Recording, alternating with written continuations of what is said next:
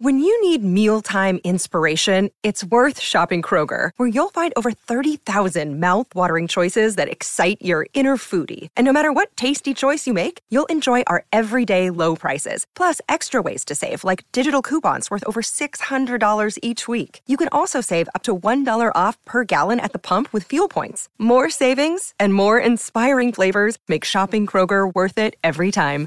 Kroger, fresh for everyone. Fuel restrictions apply. Another day is here, and you're ready for it. What to wear? Check. Breakfast, lunch, and dinner? Check. Planning for what's next and how to save for it? That's where Bank of America can help. For your financial to-dos, Bank of America has experts ready to help get you closer to your goals. Get started at one of our local financial centers or 24-7 in our mobile banking app. Find a location near you at bankofamerica.com slash talk to us. What would you like the power to do?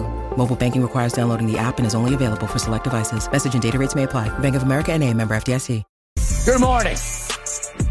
Man, I love you, Wayne, even though you're a Packers fan and you're in for a long day on Sunday at Dallas. It is time to skip the BS, something Aaron Rodgers seldom does. We'll get to that in just a few minutes. But it is right now time for Undisputed, time for me to welcome in two guys who played with their emotions on their sleeves and on their knees and on their feet and on every single part of their bodies and their souls. Richard Sherman and Michael Irvin. Morning, gentlemen. How are we today? Good morning, Skip. Good morning, Richard. Yeah. It's, hey, it's playoff week now, so everything is great. And you're right, Skip. It's time really to skip the BS. It's time to skip the BS. Yeah. Okay. I'm just hoping both of you take it easy on me today, and I do promise to behave today. So, okay. After Sunday's win at Washington, Jerry Jones said he'd be evaluating Mike McCarthy one game at a time in the playoffs. I love that. Yet yesterday on his Dallas radio gig, Jerry clarified that comment by emphasizing he quote unquote couldn't be more pleased with the job McCarthy has done in his, of course, fourth season with the Cowboys.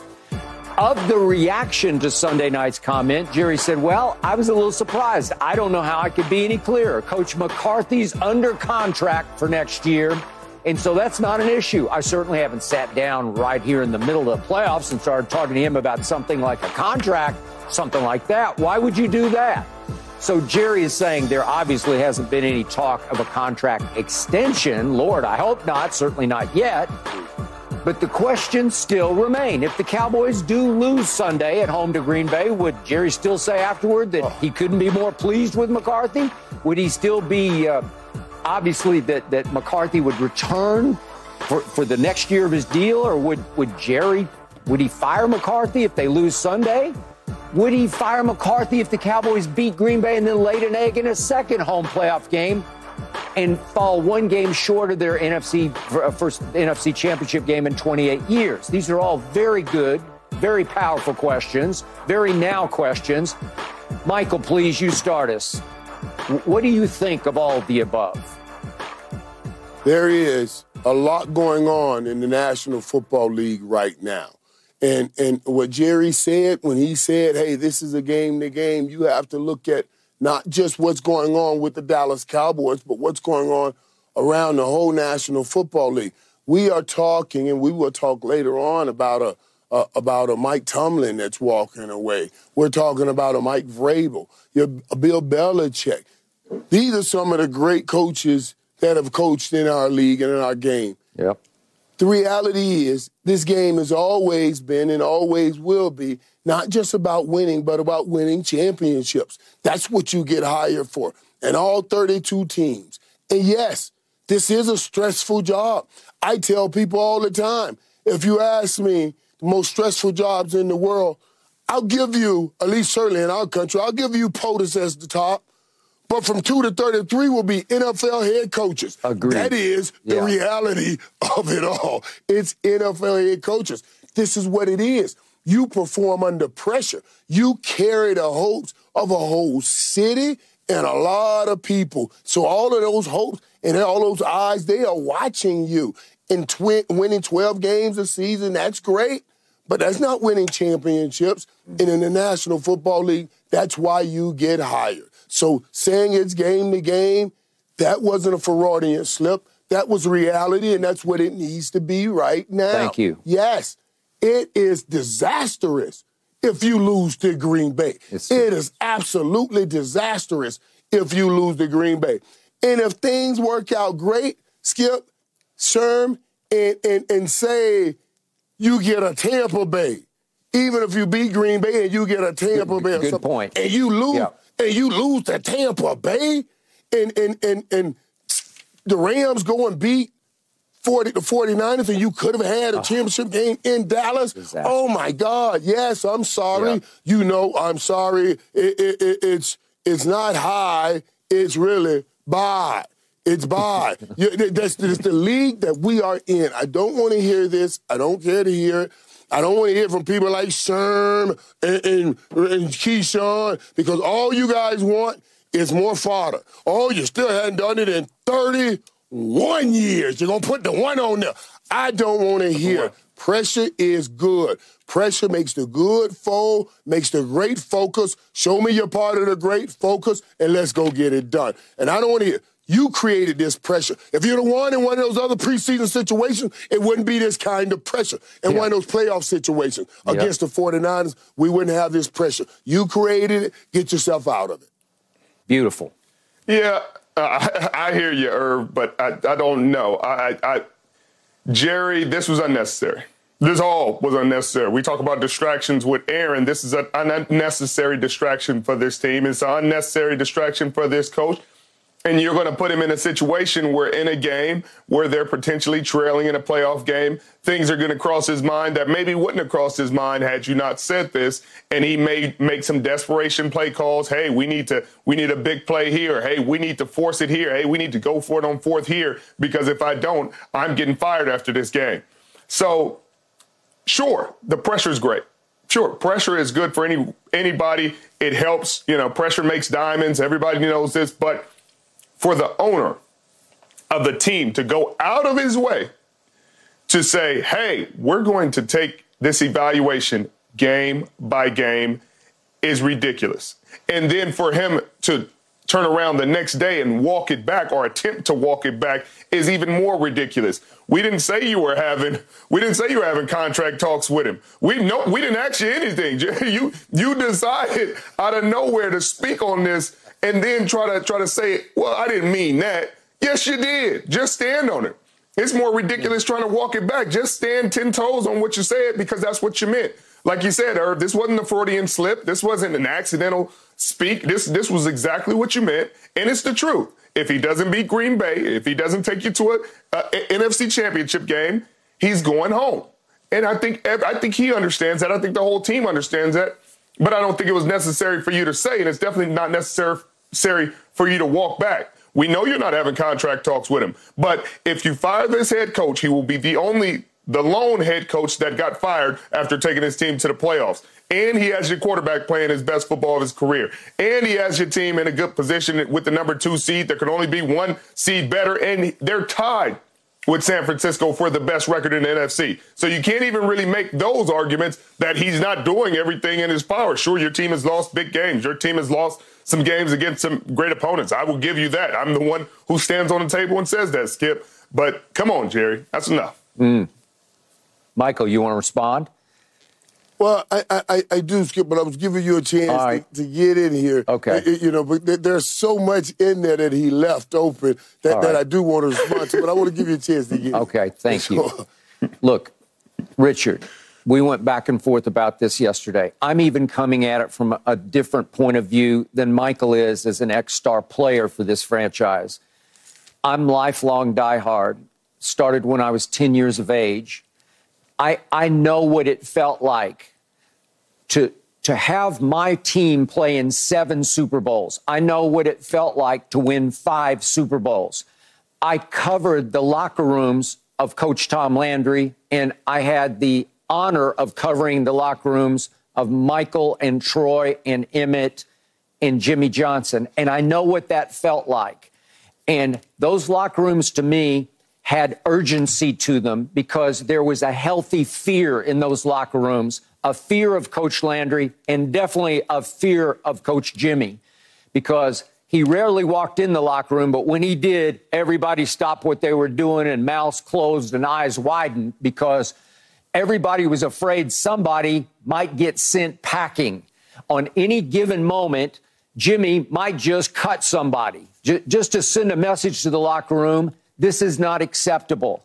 With this team now for 28 years, no NFC championship games, there's been a lack of urgency, there's been a lack of accountability there's been a lack of good fear, healthy fear in the locker rooms, and it starts with Jerry, who's not a dy- dynamic leader in and of himself. This was the first time in Jerry's ownership without a Jimmy or without a Barry Switzer when I thought he stepped up and did put 10 toes down and took a stand that needed to be taken to send a message not only to the head coach, but to the locker room of this will not be acceptable. I'm going game by game because we are now in a position to win two games to get to the NFC championship game, as you say, Richard. And yet, Richard, yesterday you make the case that today's players, today's NFL, doesn't work like this, that players don't respond, coaches don't respond to this kind of pressure being exerted from the ownership down. And you, maybe you're right, I, I, but, but I know what I used to see in Dallas what, what I've known worked in Dallas, and I believe it worked in Seattle with your team because you had dynamic leaders in the locker room. I, again, I don't know, I don't know if Pete Carroll factors into that exactly, but I, I know the Legion of Boom. You want to talk about strong personalities.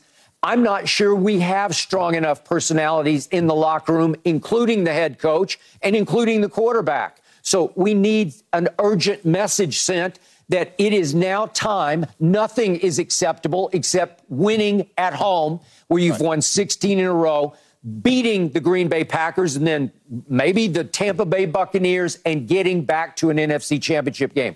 That's all I'm saying. Michael, please, you respond now. Right, and, and, and I do want to explain this. First of all, when when Sherm jumped in and, and I talked about all the things that are going on outside of the Dallas Cowboys with those guys that are being let go. There's also a guy inside of the Dallas Cowboys that they need to make a decision on, or that will be making decision, and that's Dan Quinn.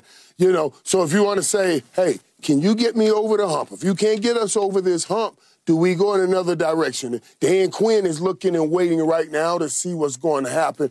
Also, with, with, with his team and, and with that head coaching job.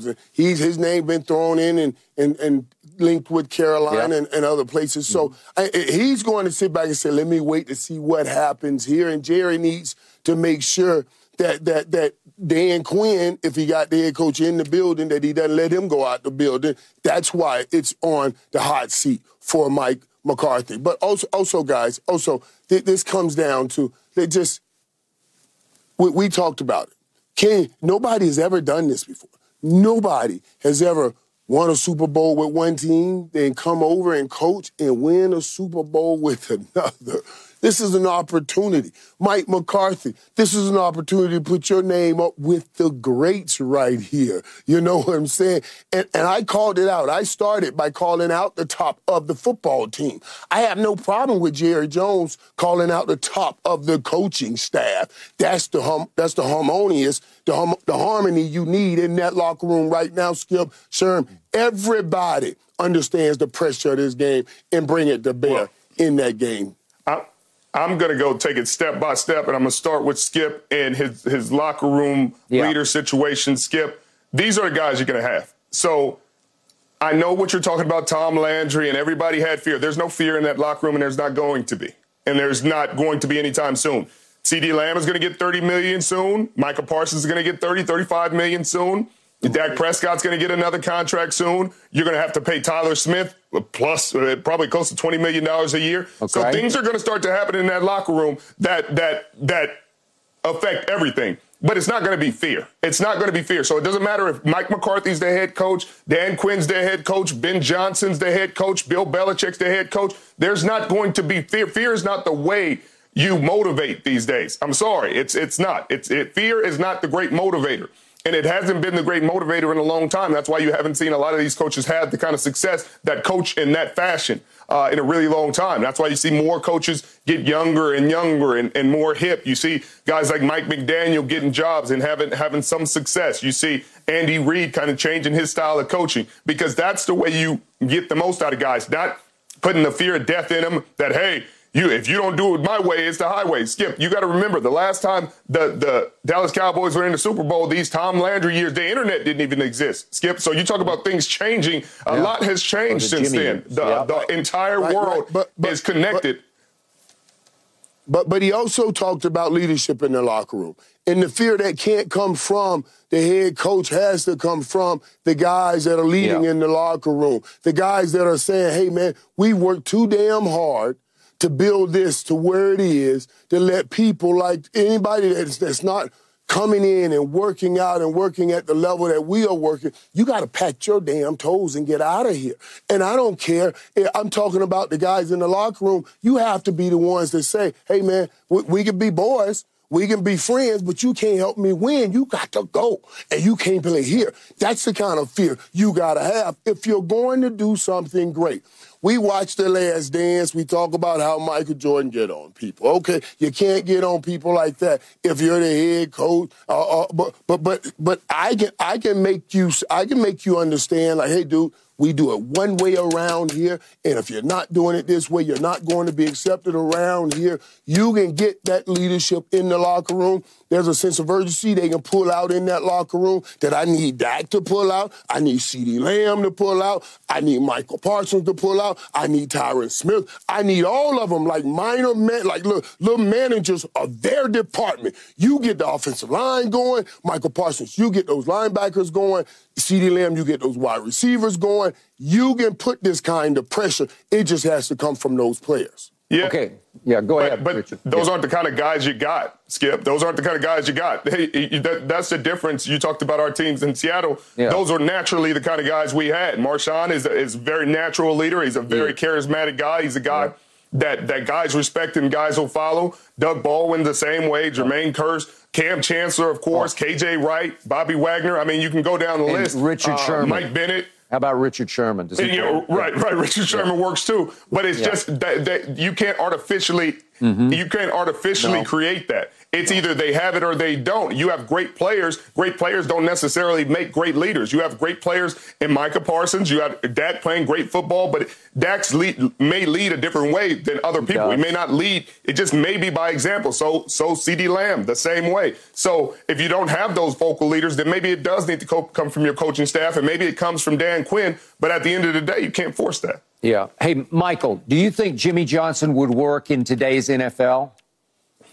I think J- J- Jimmy's a psychologist. He understands, and, and, and that's what separates, I think, coach from a lot of these coaches. You see coach now doing uh, uh, the pregame shows and everything. I don't know if Bill Belichick can transition to that. You see what I'm saying? Yeah. Jimmy knows how people, he, he, he, he and he studied how people think, you know. So I believe Jimmy can transition in today's game and still in his own way put pressure because that's just the reality. You got to put pressure. What is what, what's going to happen in the last two minutes of a game? You're going to feel pressured. So all of this situational. Uh, let's make sure they don't feel pressured. Let's make sure they just have it like they. That, that's not going to happen in a game like that. Yeah. So we need to create it here off the football field so you get used to it. So when it happens on the football field, you're used to it. It's your expectations. That's what create pressure. The expectations that are there. Teams before you put a championship on the table, you have to put one on the table. That's the pressure of the National Football League. Yeah. Okay. So Richard, back to you. Twelve and five, as, as Michael pointed out, it, it means nothing to me leading the league in offense in points scored means zero to me at this point because it just doesn't matter anymore. Now matters. It starts right now. And I look back at 12 and 5, and how many mornings did Michael and I have to come in here and take the abuse from you and Keyshawn over what happened at Arizona, the egg we laid? What happened at San Francisco, 42 to 10, that thing that happened. What, what happened at Buffalo, what happened at Miami, what happened at home against Detroit when we we lost the game. We effectively lost it, and the referee took us off the hook. So we should have lost three straight games. We did not play well enough to beat Detroit at home, in my opinion. I think Michael concurred. And yet, we, because Philly fell on its face masks, all of a sudden we stumbled backward into winning the East. And all of a sudden we sort of stumbled backward into, oh, wait, we're the two seed? And all we had to do was go take care of business in Washington. And Michael and I both thought they played great at Washington, right. albeit against a, a pathetic team that was just fighting for its last life with, with obviously Ron Rivera as an arch rival of the Dallas Cowboys. But they felt yeah. the pressure, but they, they felt did. the pressure I, I, of this road, of yeah. these potholes in the road that yeah. they needed to get filled. And they and they played better. They played much better. Okay. I, I, got a question for you guys. I got a question for you guys because I don't think you, you you I think you see one side of the coin. Hey, they don't make the right decisions, then fire fire McCarthy and everything is better. How often have you seen a coach get replaced and the team improve? How often have you seen a coach get fired and the next coach come in and improve that team and take them further the next year? The Rarely. next year, the uh, very next year. The, the very next because you think your expectations are going to change next year, or are you going to lower your expectations for well, another coach right? for a didn't couple the Dolphins years? do it when they got Mike? Didn't the Dolphins do it when they found that coach? Did they get better? I mean, they, the, uh, uh, Flores had a winning winning record. They won seven in a row his last seven. They did, and then but, but, they but, were fine. But they they. I'm just saying, it's rare that a situation you have the number one offense. It doesn't get better than that. It doesn't get better than that. Your right. defense is top five. It get it rarely gets better than that. So you're saying, hey, let's let's replace this this coach because if you don't give Dan Quinn the job, he's gone. He's going somewhere else. Whether yeah. he's going to be a coordinator or he's going to be a head coach, I don't think he returns to Dallas if he doesn't have the head job. Because why would he? Why would he? Why would he deal with the turnover? So you're potentially losing most of your staff. I would guess Al Harris gets a head coaching shot or interview at least. He'll definitely get a defensive coordinator job if he doesn't get a head coach look. Um, so you'll start to lose key pieces, and you'll say, hey, well, let's replace everybody. So now your team will be worse. So now you're saying, hey, we didn't win the Super Bowl, so let's get rid of everybody. Now it's going to get worse. That's how you okay. end up in the cycle so, that you guys are in. All right, no, I'll no, answer no, with this. yeah, sure, go ahead, Michael. Right, right. Go. No, no, Sherm. And, and Sherm, let's get back to this because the reality is the Dolphins did get better with Coach McDaniels coming in. Now, even with Coach McDaniel coming in, even when you start talking wins, it wasn't just about wins. It was also about de- developing a young quarterback. Remember, they were ro- rotating in quarterbacks and all of that that they went through. Now he has made this. Not only he has developed that quarterback, he has developed a system that's going to work in Miami for quite a while now and has given Tua that career. So yes, he has made it better. I understand the premise of what you're talking about, but the reality is this Yes, the number one offense. It was the number one offense under Kellen Moore. So, so are we now? We going to get all of this to Mike McCarthy? You see what I mean? We we, we working the number one offense even before Mike McCarthy took over the offense. He took over a number one offense and kept it a number one offense. So tell me what, what's great in what he did. That's that's right that's easier said than done. Dak Prescott has had his best year of his career. CeeDee Lamb has exploded yes. on the scene, number one in a number of categories, and the way they've used him is very unique. But I, am just saying, I, hear what you're saying, but I, you don't want to be sitting here next year with a fired coach and y'all at a 500 record or something. Because when I tell I y'all, I told you so. next year listening to y'all jibber jabber bibber babble about how many how long we done been through this. That's what I don't want to be sitting here next year. I, I, listen, that's the reality of it. That's what I, I'm, I'm sick of sitting here listening to this every year. Yeah, Richard. Let's just do the hypothetical. What if Mike McCarthy gets fired and somehow Jerry hires Mike Vrabel? Do you think the Cowboys would be a little better next year? Because oh. I do. I think he's a little better football coach be than Mike McCarthy. They'd be worse because who is he going to hire as his offense coordinator? Their offense in Tennessee was pedestrian. Yeah, we could. We have enough pieces on offense; it would not matter. Right. You, you, yeah. you, yeah, you keep the staff together when the, the offensive staff, some of that together. You without Mike, you know, you can. That's not really how it works. If people come in, they hire their buddies. That's Vrabel's going to bring in his guys, and that'd be the problem. Yeah. All right. So speaking yeah. of Mike we, Vrabel, we gave Mike Kellen yeah. Moore. We yeah. gave Mike Kellen Moore. We, right. we, can, you know, All I'm just saying. I'm just can you believe that Tennessee fired Mike Vrabel? I can't. We debate next. Me neither. No mercy. No mercy. No mercy. Surprise, surprise. Mike Vrabel fired in Tennessee. Mm. As one league source told Charles Robinson of Yahoo.com, and I quote, unbelievable. Guy is a phenomenal coach. Hard to believe he's free. He'll have a job in five seconds. So, Michael Irvin, please, you first. How surprised were you by this firing? I, I, I was very surprised. It's so, it's so amazing. We were just talking about you know, Mike McCarthy and where he has to go. You do know this guy in 2019 had the Tennessee Titans in a conference championship game. That was not too long ago. You know, I think in 2021 he won Coach of the, Coach year. Of the year. That was not not too long ago. You know, and, and and you know, you guys knew what Tennessee was prior to him getting there. He brought such great discipline. Every time they showed up on the field, I know they've had back to back losing seasons, things didn't work out there.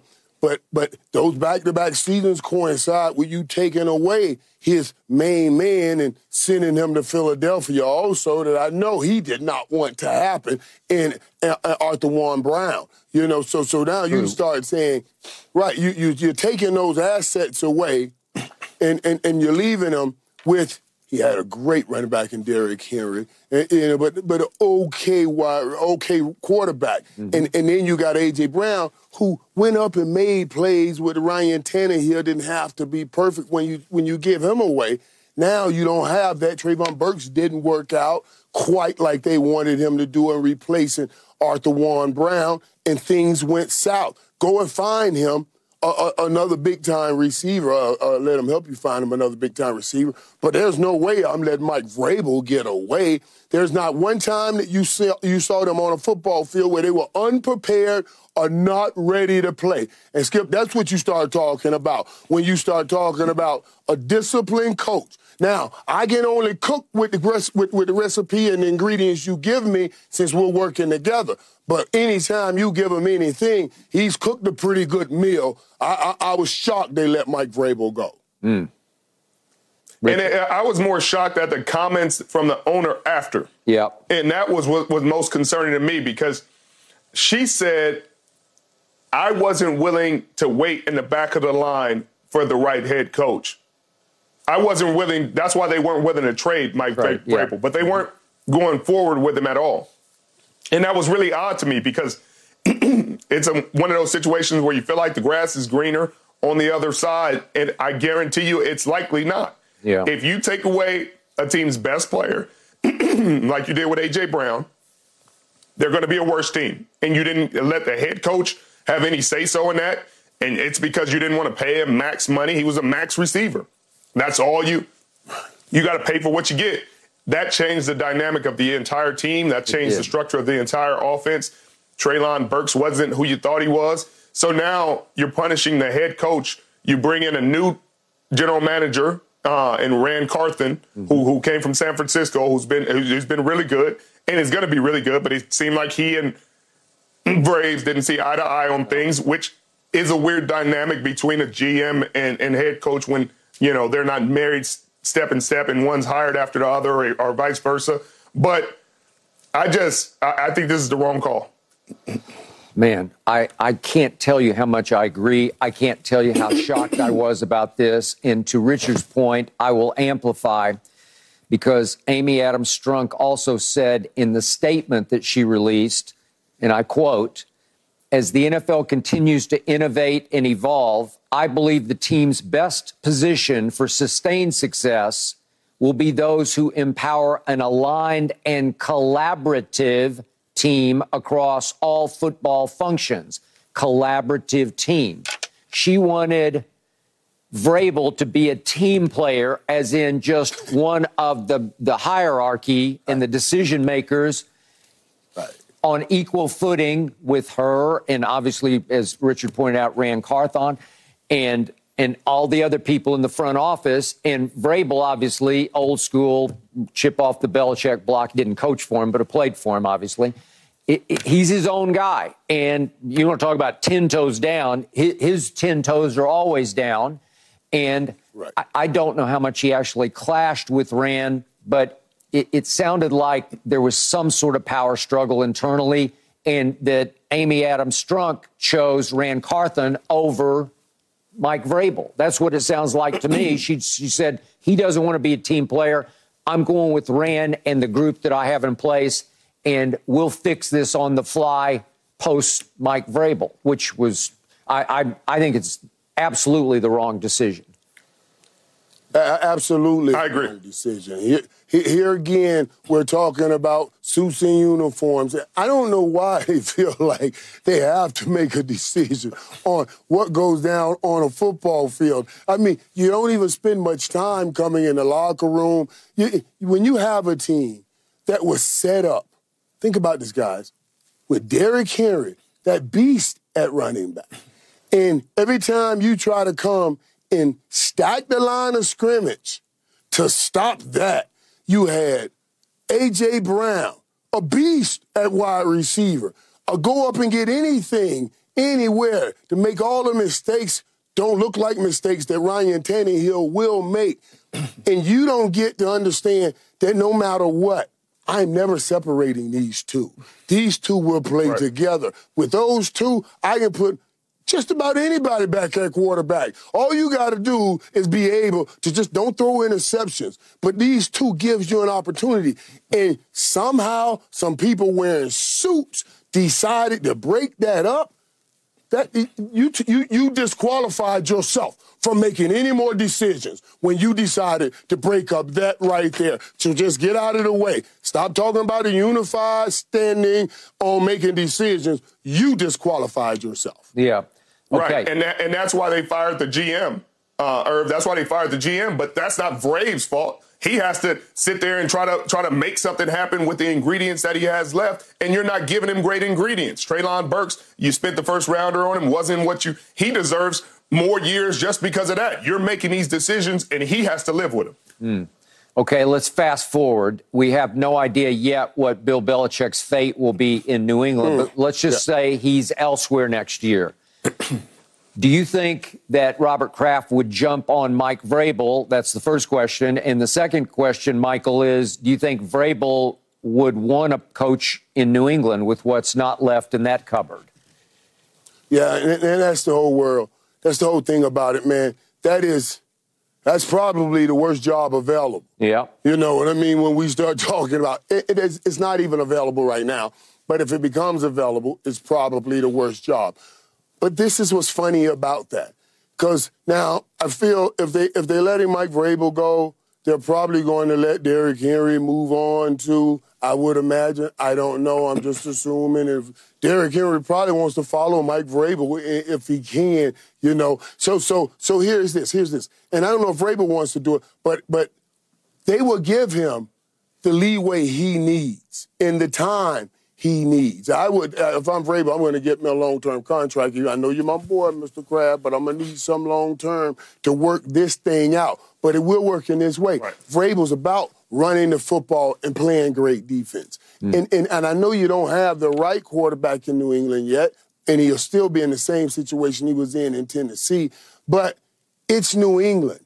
You're not going to go find one of these Mike McDaniel type to come in and bring this air flying offense in New England. It's not going to happen in New England anyway because you, you are going to have a lot of bad weather games, and if things are going great, you're going to have home games in the playoff that are bad weather games. So you're going to build your team still around running the football and playing great defense, which is his specialty. But he has to find him a quarterback to make the plays when they are there. I don't need the guy throwing the ball all over the field. I just need the guy not making the mistakes and making the plays when they are there. Yeah, Vrabel can win in New England with that formula. Mm. Yeah, I, I, think whatever situation he walks into, I think he would because he would walk into New England if given that opportunity, if Belichick walked, just because of the storyline. I think New England, I think Kraft would do it. He's a homegrown talent. Um, he's a coach that that kind of fits that mold of coaching. Uh, but I would assume this time he's going to tell them, I need power over my roster. I need to pick the guys on my roster. I need to know and have say so when guys are going to depart from my roster. I don't want you trading guys from up under me and then I have to just make the most out of what I got. I want to make that decision. I want to have that power. So, like Irv said, it would be the worst job of any job out there. Um, and I don't see a lot of coaches that are, are, are going to be jumping, chomping at the bit to go to New England and coach. But I think Vrabel fits the bill. Mm. Although Belichick's and, and, and, downfall was obviously, yeah. Go ahead, Michael. Yeah. Right. Well, I want to clear something. When, when I say you, you, you, when I tell talk about people wearing suits not being able to handle or know what's going on in the field, I, I, I, it's not that you don't know football. You don't know the importance or the understanding of that locker room. You don't know, like AJ Brown, what he meant in the locker room, and you're looking at numbers. You're looking at numbers and saying, "Well, we can handle these numbers. We can handle these numbers." I'm telling you, sometimes I, I, can go in the locker room and say, we can't do it without that guy right there. We can't do it without that guy. And Vrabel's saying you right. can't take those guys out of the locker room and expect the same results. And that's what you did to me. That's what they did to him. Mm. Right. Right, right. They took they took a very important piece out of it. And and to your point, they didn't calculate how important he was. They thought it was plug and play. And and sometimes again people get caught up in the X's and O's and and we talk about everything that happened in Seattle when we when we lost our secondary and everything fell apart, it was because people thought it was the X's and O's and it was really the Jimmys and Joes. Yeah. And with with AJ Brown, it wasn't just hey find a guy his size, his build, around his speed, and he's going to be able to do about the same thing. Right. It's a special right. guy that's right. making this happen. Right, right, right. And, and I was speaking to that before every game. Before every game, Emmitt and I, Emmitt and I walked out. I was 88, he was 22. The last thing we did before we touched the field, we hit our heart. Boom, boom. We double trouble, baby. Now we grew this together. We grew it together. You can go find a receiver that's better than me, faster, quicker, whatever, whatever you want. But you're not going to have that connection. So, so he's not going to before they hit the field. Hit me and you, buddy, me and you. I'm sure that's what they were doing. That's what I'm talking about. You people in suits just don't get. And when you break that up, you crumble. It's like ripping a piece of paper. It's like it's, you know how hard it is to put this back together yes. after I rip it? That's why stay, your, these, keep your decisions. Man, just stay out of the locker room. Let the people in the locker room tell you mm. what's important in the locker room. I can't tell you how important that is. So, all I know about this is it's very rare when a coach of Mike Vrabel's magnitude with, with his track record hits the open market. It just doesn't happen very often. And somebody's going to hit the lottery with him. I, right. It, again, he'll have to make the choice where he thinks the best fit is for him. But, Michael, for our sake in the NFC East, the team that scares me the most right now with the most brain power at the top is now Josh Harris running the Commanders with input yeah. from Michael Irvin, Bob Myers, and Rick Spielman. And there's there's smart there. There's there's know-how there. There's there's a, a, new direction and a new command there. I, I don't love what's left in the locker room because they still don't have a quarterback. They do have some other pieces, but would Vrabel just be attracted to the leadership there, the ownership there that he could trust going forward? Because if he yep, did, yep, yep, they will. They're going to make waves quickly, and they do and, have the second pick that, in the that, draft, obviously. That, that that's a great yeah. point. You bring it up with Washington because Magic, and you said Mike Gordon, but you meant Magic Johnson yeah, involved I, in I that. Meant Magic, so, so yeah. right, right. So, so what you're saying is what we're saying now in Washington. The guy wearing wearing the suit really understand what's going on with the people wearing the uniform so there could be harmony there. See, Magic understands more than anybody. Yeah. Uh, you know, don't trust yeah. me. Magic understands more than anybody about how to lead men, how to put it together. I don't know. I, I told you guys this story. You know, when I first got in the league, my one of my first days in Dallas, I got into this big argument with Ron Harper. You know, we were out, got into the big argument with Ron Harper. The first training camp I go to in Thousand Oaks, uh, California, Magic Johnson was having his training camp right there with the Dallas wow. Cowboys. Do you know Magic heard about this this this little fallout me and Ron Harper had, and he called us in his office. He brought Ron Harper 2000, he called me in his office and he sat us down as rookies. I was a rookie. He was like, listen, we ain't gonna have any of this. Wow. We're not gonna have any of this crossing sports. I was like, whoa, where this Joker coming from? I was a young buck sitting in there, but it it told me a whole lot about what Magic Johnson is. Uh. Ron Harper and I, right now to this day, the best of friends. We talk to each other, we see each other, we hug each other, all because of what Magic did. Magic understands the importance of that locker room. You're right. That worries me. I don't know why we're having this conversation. Let's change this conversation before yeah, they listen exactly. to us, Skip. So, and Vrabel will be in Washington. Michael, can you Let's say, just stop this right now. Can you even give us a little hint? What was the beef with Ron Harper? I had just got, I'm, I'm, young and crazy. I just got into Dallas and I walked in this place, this little club, and they were all set up. And, and, and you know, I walked in like, the new man, the new sheriff's in town now. So, so, so they didn't necessarily like it. Okay. I told them, I don't care what they like. All they have is time. Soon as I get my time, I'm gonna get my money in my ring, and that I did. He, you, that I you, did. You did times three. Yes, you did. Okay, we got to change the subject because we have got to talk Aaron Rodgers. Is he just making himself look worse and worse and worse? That's next. No mercy, no mercy, no mercy. Won't back down. Aaron Rodgers responded to Jimmy Kimmel yesterday, but of course avoided apologizing for wrongly accusing Kimmel.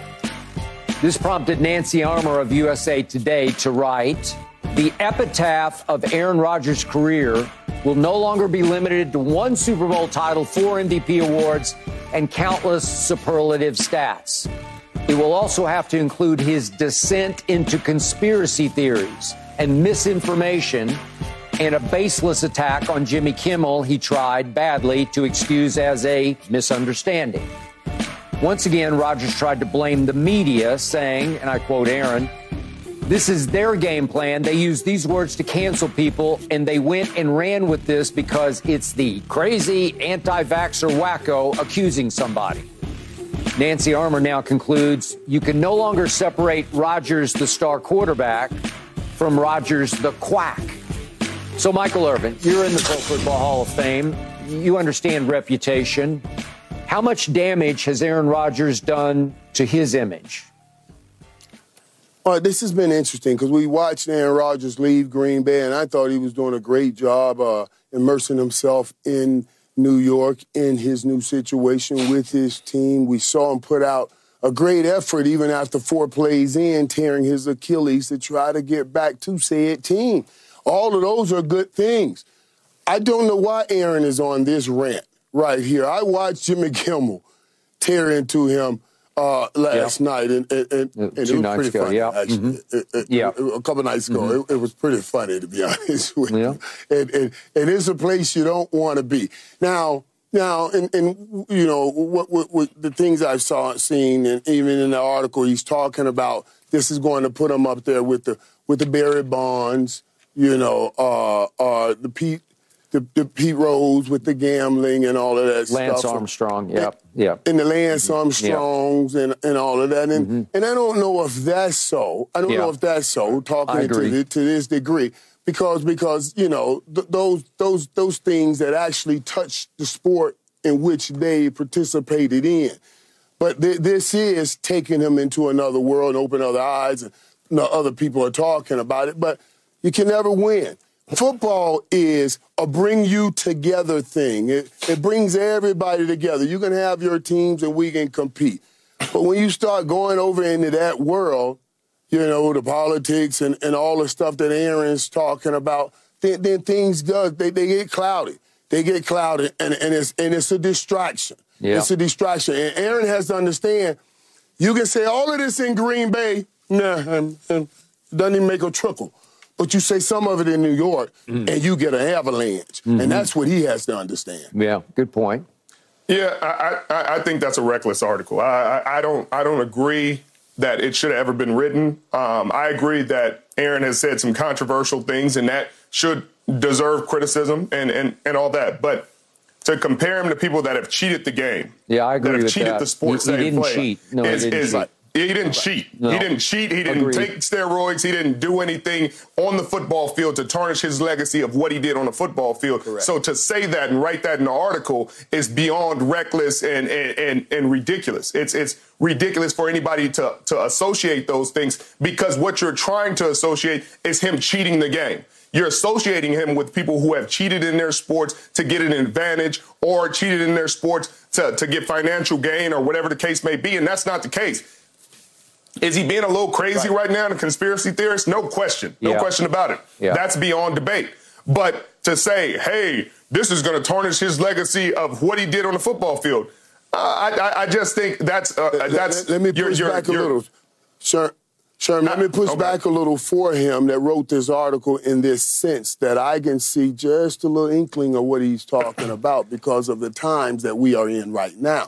Where before, yes, it would not have an effect on Aaron Rodgers because it would have gotten dropped out. That it happened at 11 o'clock at night on some little news channel. But with social media here, this stuff gets overplayed, played over, played over. That little clip that Aaron Rodgers will get played over and over and over again. Now, it won't affect his, I think, football legacy on the field like with the guys that he brought up.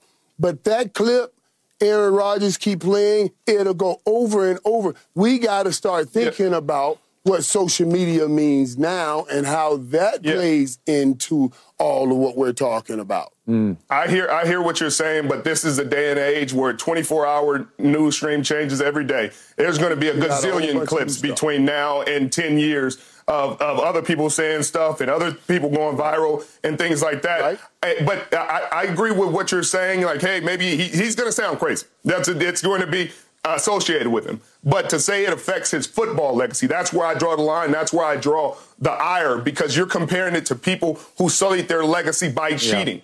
Not Yeah. sullied their legacy by saying something wild. Now, if you said Terrell Owens and he, maybe he had some antics off the field and, Yeah, and did some didn't. things to, to kind of, but he didn't cheat. He didn't cheat. No. He's still a great football player. He's still a Hall of Famer. Aaron's still a Hall of Fame football player. He's still Right. a Hall of Fame talent. It doesn't change anything he's done on the field. So I take offense w- by somebody really trying to associate that in that way. Yeah, and by the way, with T.O. It won't stop him from getting in the off Hall of. Fame. Yeah. It won't stop them Yeah. from getting in the Hall of Fame like it's stopping them from getting in their Hall. Yeah. You're right. Hey, Richard, just a quick point of order from a journalist. I, I did like what Nancy wrote for the most part. I think the headline was misleading, and I think it took it in a different direction that you took it. And she didn't write the headline. So just for the, I, that's not the point of this conversation, but I just want to make ed- that. editors. Okay. Yes. Yes. But now back to the bigger point here. I, I have criticized Aaron for years and years. I've been a lone wolf for many of those years, but mine has been more locker room, sideline, football stuff. And by the way, if I just want to criticize just his football legacy, I'm going to say it again since that long ago, far away Super Bowl, 13 years ago, he's seven and nine in the postseason. And if I had time, I would take you through the seven wins because he got some big breaks in all seven of the wins.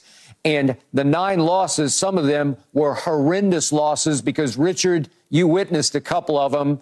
And Aaron stunk in those losses. The one at Seattle, what was that? The NFC Championship game. And then you also was at the NFC Championship game at San Francisco. Yep. Yeah, right. I mean, we, we had some pretty good defenses there. Well, I'm, I'm just but saying, I- yeah, you, right. you you made him look bad. That's what happened in both of those.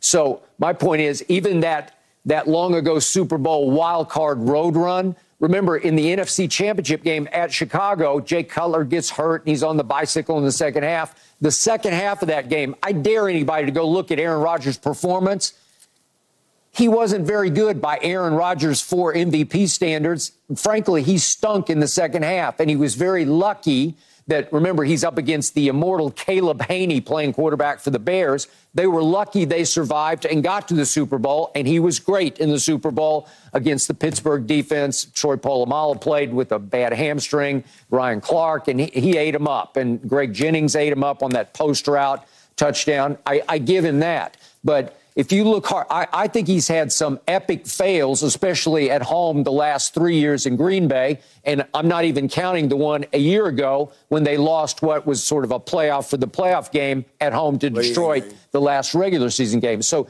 you can justly criticize his football over the last 13 years, and I can criticize his lack of leadership in the football context. Sure his diva personality, his finger pointing and blame deflecting as the quarterback and alleged leader of that football team. And that's why he's no longer there. And by the way, it's also why, in the big picture, remember, State Farm dropped him. He owned those State Farm commercials, and he was great in them for many. What, what was it for? It felt like 15 years of Aaron Rodgers dominating State Farm commercials, and it was odd that he goes to New York finally, leaves smallest market Green Bay for the Big Apple, and State Farm said no. And, and it's because he started taking away from football stances, political stances, right. anti vax stances, and finally, State Farm's like, we're out. And I think a lot of people are now out on Aaron just because he has gotten a little wacky in some of his, uh, you know, obviously his conspiracy theory theories, right? Yeah, but I, but again, that doesn't. I, I, I, as a football guy, as a guy yeah. who speaks football, lives football, yeah. in the football world, I really could care less. I could care less. Did he cheat the game? Is he doing something to take away from the game? Because that's what I'm talking about right now. When you write an article like that to in, in, insinuate that he has cheated the game somehow because he's no, taken some no. some kind of outrageous stances on backs and, and right. anti-vax and et cetera, et cetera. No, that's, that's where fair. I take I take and, and that's where you can't you, you can't do it. You know, that's where you're going to sit here and we're going to have to criticize your article because you have a fair point in the article, no question. Yeah. Nancy has a fair point in what she's saying. Hey, these stances are outrageous and it's taken away from the greatness of the football player. Yeah. But then to go and associate it with those guys changes the right. complexity right. of your article in totality. Okay, but Richard, real quick, you, you, you, look at the game very differently than the, the average fan looks at the game. I think she's writing more to the average fan because for the fans, it's it is starting to be hard to separate the great quarterback from the conspiracy theorist, right? It's, it's starting, they're starting to blend together. You can't forget the off the field in favor of the on the field because one's starting to outweigh the other. Well, well, well only, only now because he's not playing football. Now, once Aaron Rodgers get, Rodgers get back on the football field, the results of the game will outweigh yeah. all the talks that we're hearing right now. That's all. Because since Aaron Rodgers is not on the football field, he's in New York. Everything he talks about right now, you know, they're trying to build the other show, the shows he come on and everything, and he's helping them. I, as opposed to worrying about I need to make sure I have my city. And the city he has is so d- drowning in political. Why are you jumping in that game? Why are you jumping in that game? You're, go and bring people together. That city's got enough of that stuff yeah. that you're per- perpetuating already. Mm-hmm. Trust me, it does. Yeah. I agree. Yeah, and by the way, if if Aaron could lead the Jets to next year's Super Bowl championship, a lot of this we'll gets forgotten quickly, man, because all of a sudden you're back on I'm the pedestal. About, right yeah. That's right. what I'm talking and, and, about. Right. That's, and that's the that's the point. Like so so if Aaron Rodgers didn't play another down and he shut it down and hung up the cleats today, he'd be a Hall of Fame player and he'd be one of the best Hall of Fame. It's just back to what Deion's point was. Right. There should be a different Hall of Fame for some of these Hall of Famers because they Hall of Fames aren't always right. created equal. There's some of these guys that are getting in these days that yeah. aren't on Tom Brady's level, aren't on Aaron's level, aren't on on Peyton Manning's level, yeah. aren't on Deion's and Irv's yeah. level. And so, but at the end of the day, he's a Hall of Famer and a Hall of Famer with a great resume. So I, I just I think she could have wrote it without right. the with, without sure, the association. Okay. I, I got it. But Richard, is it fair to me in the football context to to bring up and criticize Aaron for having the one seed going back two years ago in Green Bay. He had the one seed, and he wound up with his first ever home NFC championship game, and he did not play well in that game and lost to Brady, obviously. And then the next year, he's got the one seed again, and in the first home playoff game against Jimmy G, he, he stunk it up again and they lost. And then last year they had that late chance to, to make it into the playoffs. All they had to do was beat Detroit at home, and he played poorly in that game. Is it fair in that context to criticize? No question. That's yeah. fair. That's football criticism. Yeah. That's yeah. fair criticism. That's the right. most crucial games that he's playing of the season, the games that matter the most. He didn't play well. You get to fairly criticize him. And, and, and it's not, even regardless of how he played, it came down in that first championship game to a decision that Aaron Rodgers made. He could have, I believe, ran and he scored a have. touchdown. He decided to throw that ball late. Remember back across his Do body? I? Or one play I remember seeing where one receiver was open early, but he held on to it, I think, to go to Davante Adams or something, and it fell incomplete. so correct. it wasn't that he played poorly. Down in the end, when the game was on the line, he made poor decisions also. Yeah. Tom Brady made the right decision, and then they won that game. So, yeah, you, you can criticize that. Yeah, he, he had it, Michael, he had it first and goal at the eight, and he Correct. threw it three straight times. He could have run it the second on second and third down. He right. could, it looked like it was open for him to just bolt and run for the, the pylon and might have right. made it. Uh, uh, uh, yeah. Right, and even if he didn't make it, he, you'd have been on the one inch line to go on your ne- on down on your next down, and you could have gotten in the end zone and won that game and gone to a Super and, and remember, those his, are decisions. Yeah, Michael, his young coach at that time was very young. Decided right. on fourth down, I think I'm going to take the field goal when they didn't really need the field goal at that Correct. point. They needed a touchdown, and he didn't let the four-time MVP throw one more time for the end zone, and that was the end of the game. All right. And, and, and Skip, that's why he and he wanted to throw that touchdown to beat Brady. He didn't want to run yeah, it. He wanted to throw that touchdown well to said. beat Brady. Yeah. And, and, and, that's what got him caught up. You overthought. You think you can outthink everybody. You overthought. Same thing you, you had go. to deal with, Sherm. Yeah. Same thing you had to deal with. You know, you're overthinking. Just hand the ball off to Marshawn Lynch here. Let's not try to outthink everybody. Let's do this. Let's do this. And you know what I'm saying. Yeah. You know what I'm saying. No All right, question. in a moment, we got to talk about what happened out here in Los Angeles last night at the Crypt. Toronto's coach blasted the refs for allowing the Lakers to shoot 23 fourth quarter free throws to only two for the Raptors. Then again, LeBron James shot zero free throws in the fourth quarter. We'll debate all that in just a moment. No mercy, no mercy. Now it's your turn. Hashtag undisputed live. Here we go. First tweet from James Pearson. Jerry Jones giving Mike McCarthy a vote of confidence. I think that's J.R. Ewing. Nobody gives you power. Real power is something you take. Okay. yeah. Right. Right. Ain't a Michael, vote of confidence. Michael, did you ever watch the TV show Dallas? Fan, no fan? Oh, yeah. Oh yeah, yeah, oh yeah. I love, I love Dallas, man. Did you? Okay, Absolutely, I never got I watched it. that. Yeah. Yeah, I did a did a shoot on the set of did Dallas. you really? In, oh wow. Yeah, I did a shoot. It was impressive. Okay, I always thought Dallas belonged in Houston. The TV show was more about Houston than Dallas, but that's just me. All right, next up from Eric Skip.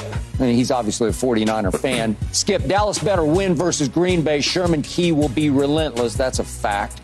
And he goes on right. to say a 49ers Dallas NFC title game would set all time TV ratings records. He's got 49ers by 14 as we see Fred Warner in last year's divisional loss, 19 to 12 at San Francisco, pointing it back like I got you. Right.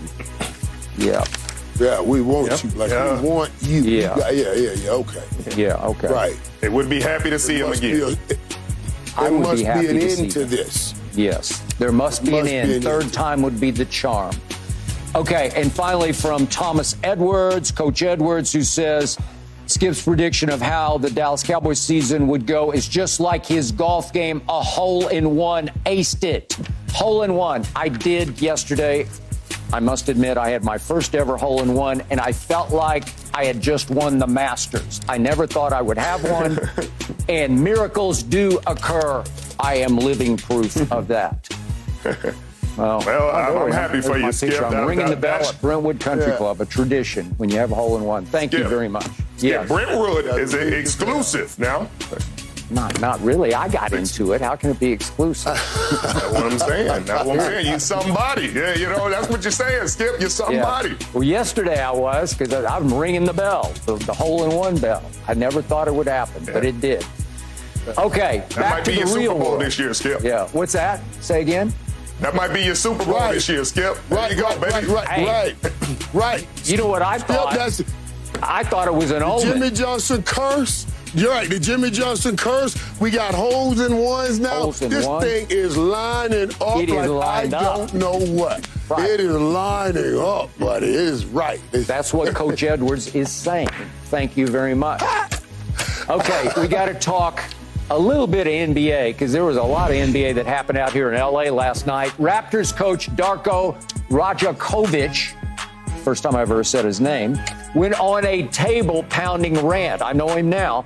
After the Raptors lost by a point last night to the Lakers in LA, it was 132 to 131. That was a lot of points. But his point was that in the fourth quarter alone, the Lakers shot 23 free throws to Toronto's two free throws. Lakers outscored them from the free throw line 19 to 1 in the fourth quarter, yet the the Raptors were only outscored in the fourth by 2 points. It was 44-42 Lakers in the fourth quarter. So here's what Darko had to say. That's that's that's outrageous. What happened tonight? This is completely BS. This is shame. Shame for the referees, shame for the league to allow this. 23 free throws for them, and we get two free throws in in the fourth quarter. How's that possible? How are you gonna explain it that, that to me? They had to win tonight. If that's if that's the case, just let us know so we don't show up for the game. Just give them a win. But that that was not fair tonight. Whoa, Darko, calm down. Okay, so he man. definitely has a point, yet lately the Lakers have been the ones complaining to the league office that LeBron rarely gets the calls he deserves. And the irony last night was that in the fourth quarter, LeBron shot zero free throws for the Lakers, who shot 23. Okay, so Richard, you being lifelong diehard Lakers fan, did the Raptors get a raw deal in the fourth quarter? I don't know, Skip. I mean, some of those were intentional fouls. Uh, there was There an were. offensive foul in there. There was there was there was the, the flagrant that may have been a flagrant one. They gave as a flagrant two. Yeah, you know when he true. elbowed uh, Cam Yeah. Reddish in the face. He I think did. it was. Quickly, quickly Um, came so- across. Yeah. Yeah. When Quickly I mean, that was probably- with that- that was what- Right. Right, right. That was about that was what 10, 12 free throws right there. So those were kind of self-inflicted. And then the rest of them, you got to expect a team that that has a big man that's dominating in the paint is going to get some calls, and that's that's what happened. Now, did I think there were some calls that that they could have got Toronto on the three-pointer that was banked in? I thought maybe there was a foul, there was a chance.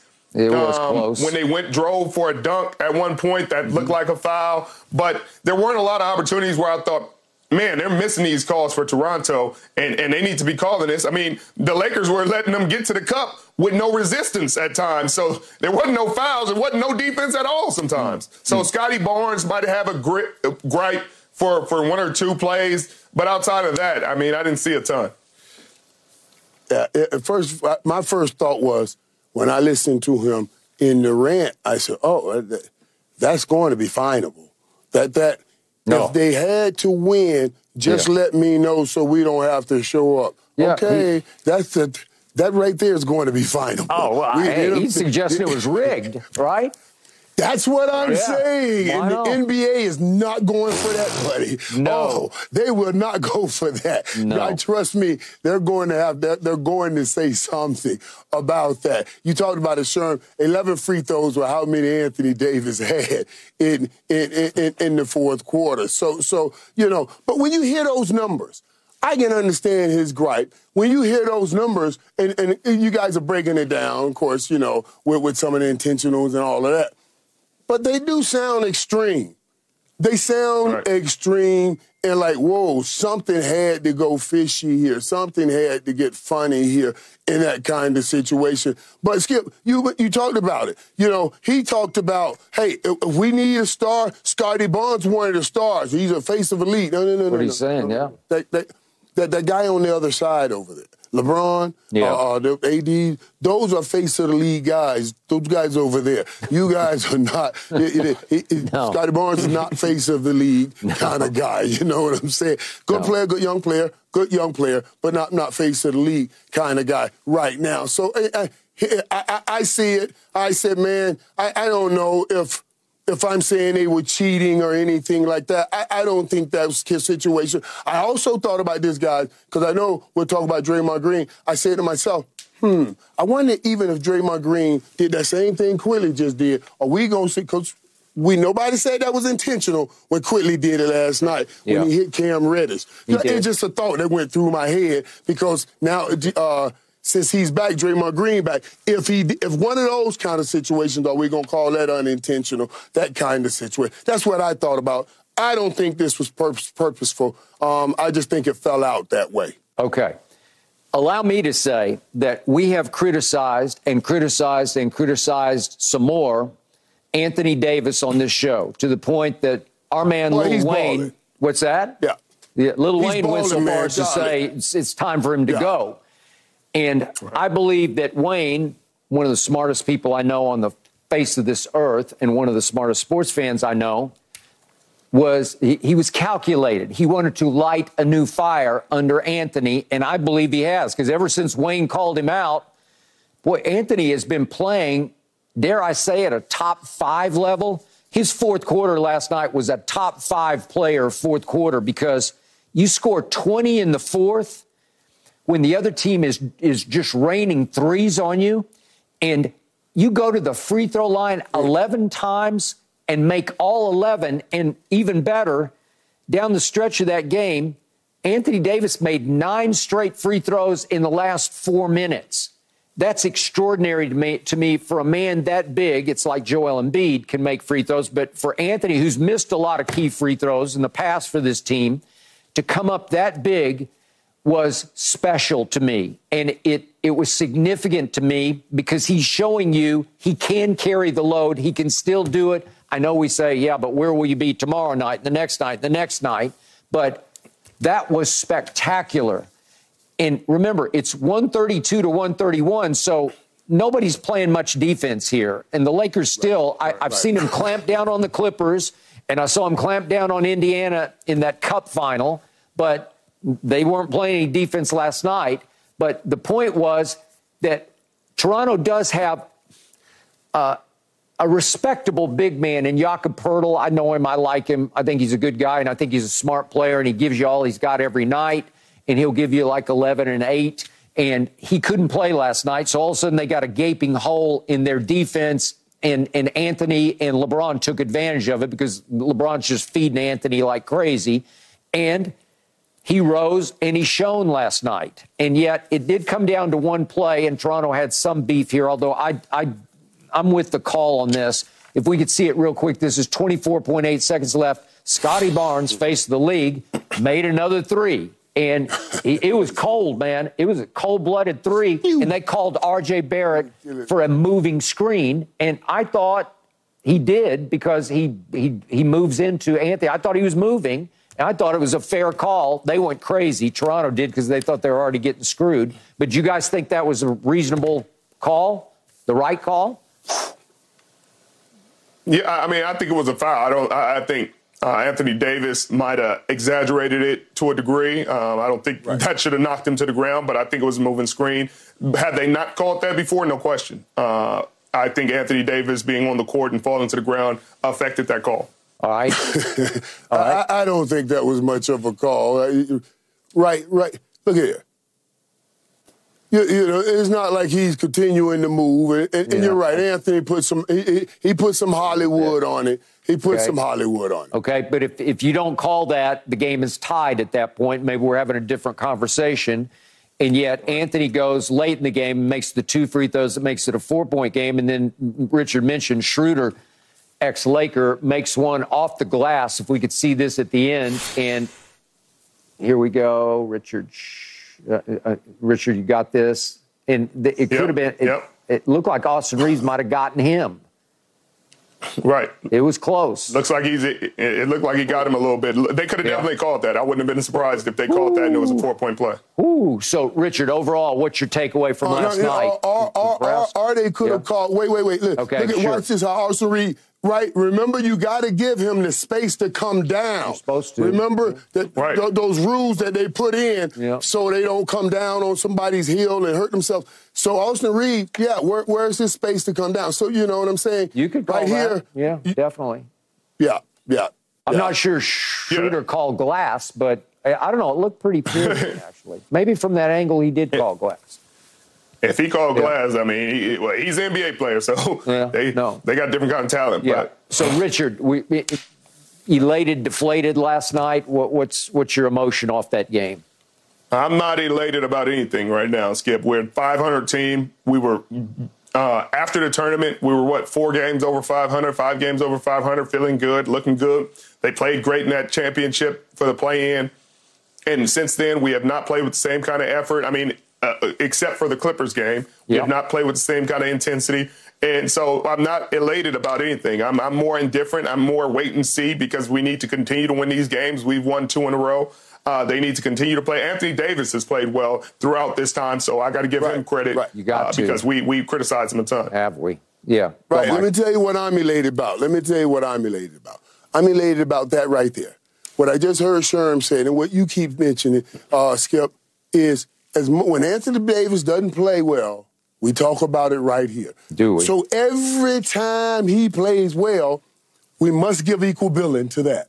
Every time we would keep bringing it up, I don't care what we, des- we he deserves that because if he plays poorly, we gonna talk about it. So all that he's doing right now, since since since Wayne has called him out, Yeah. we- we're doing right and giving him his just dessert because he is balling right now. He's showing you, yeah, I can take this thing over if LeBron should one day move away.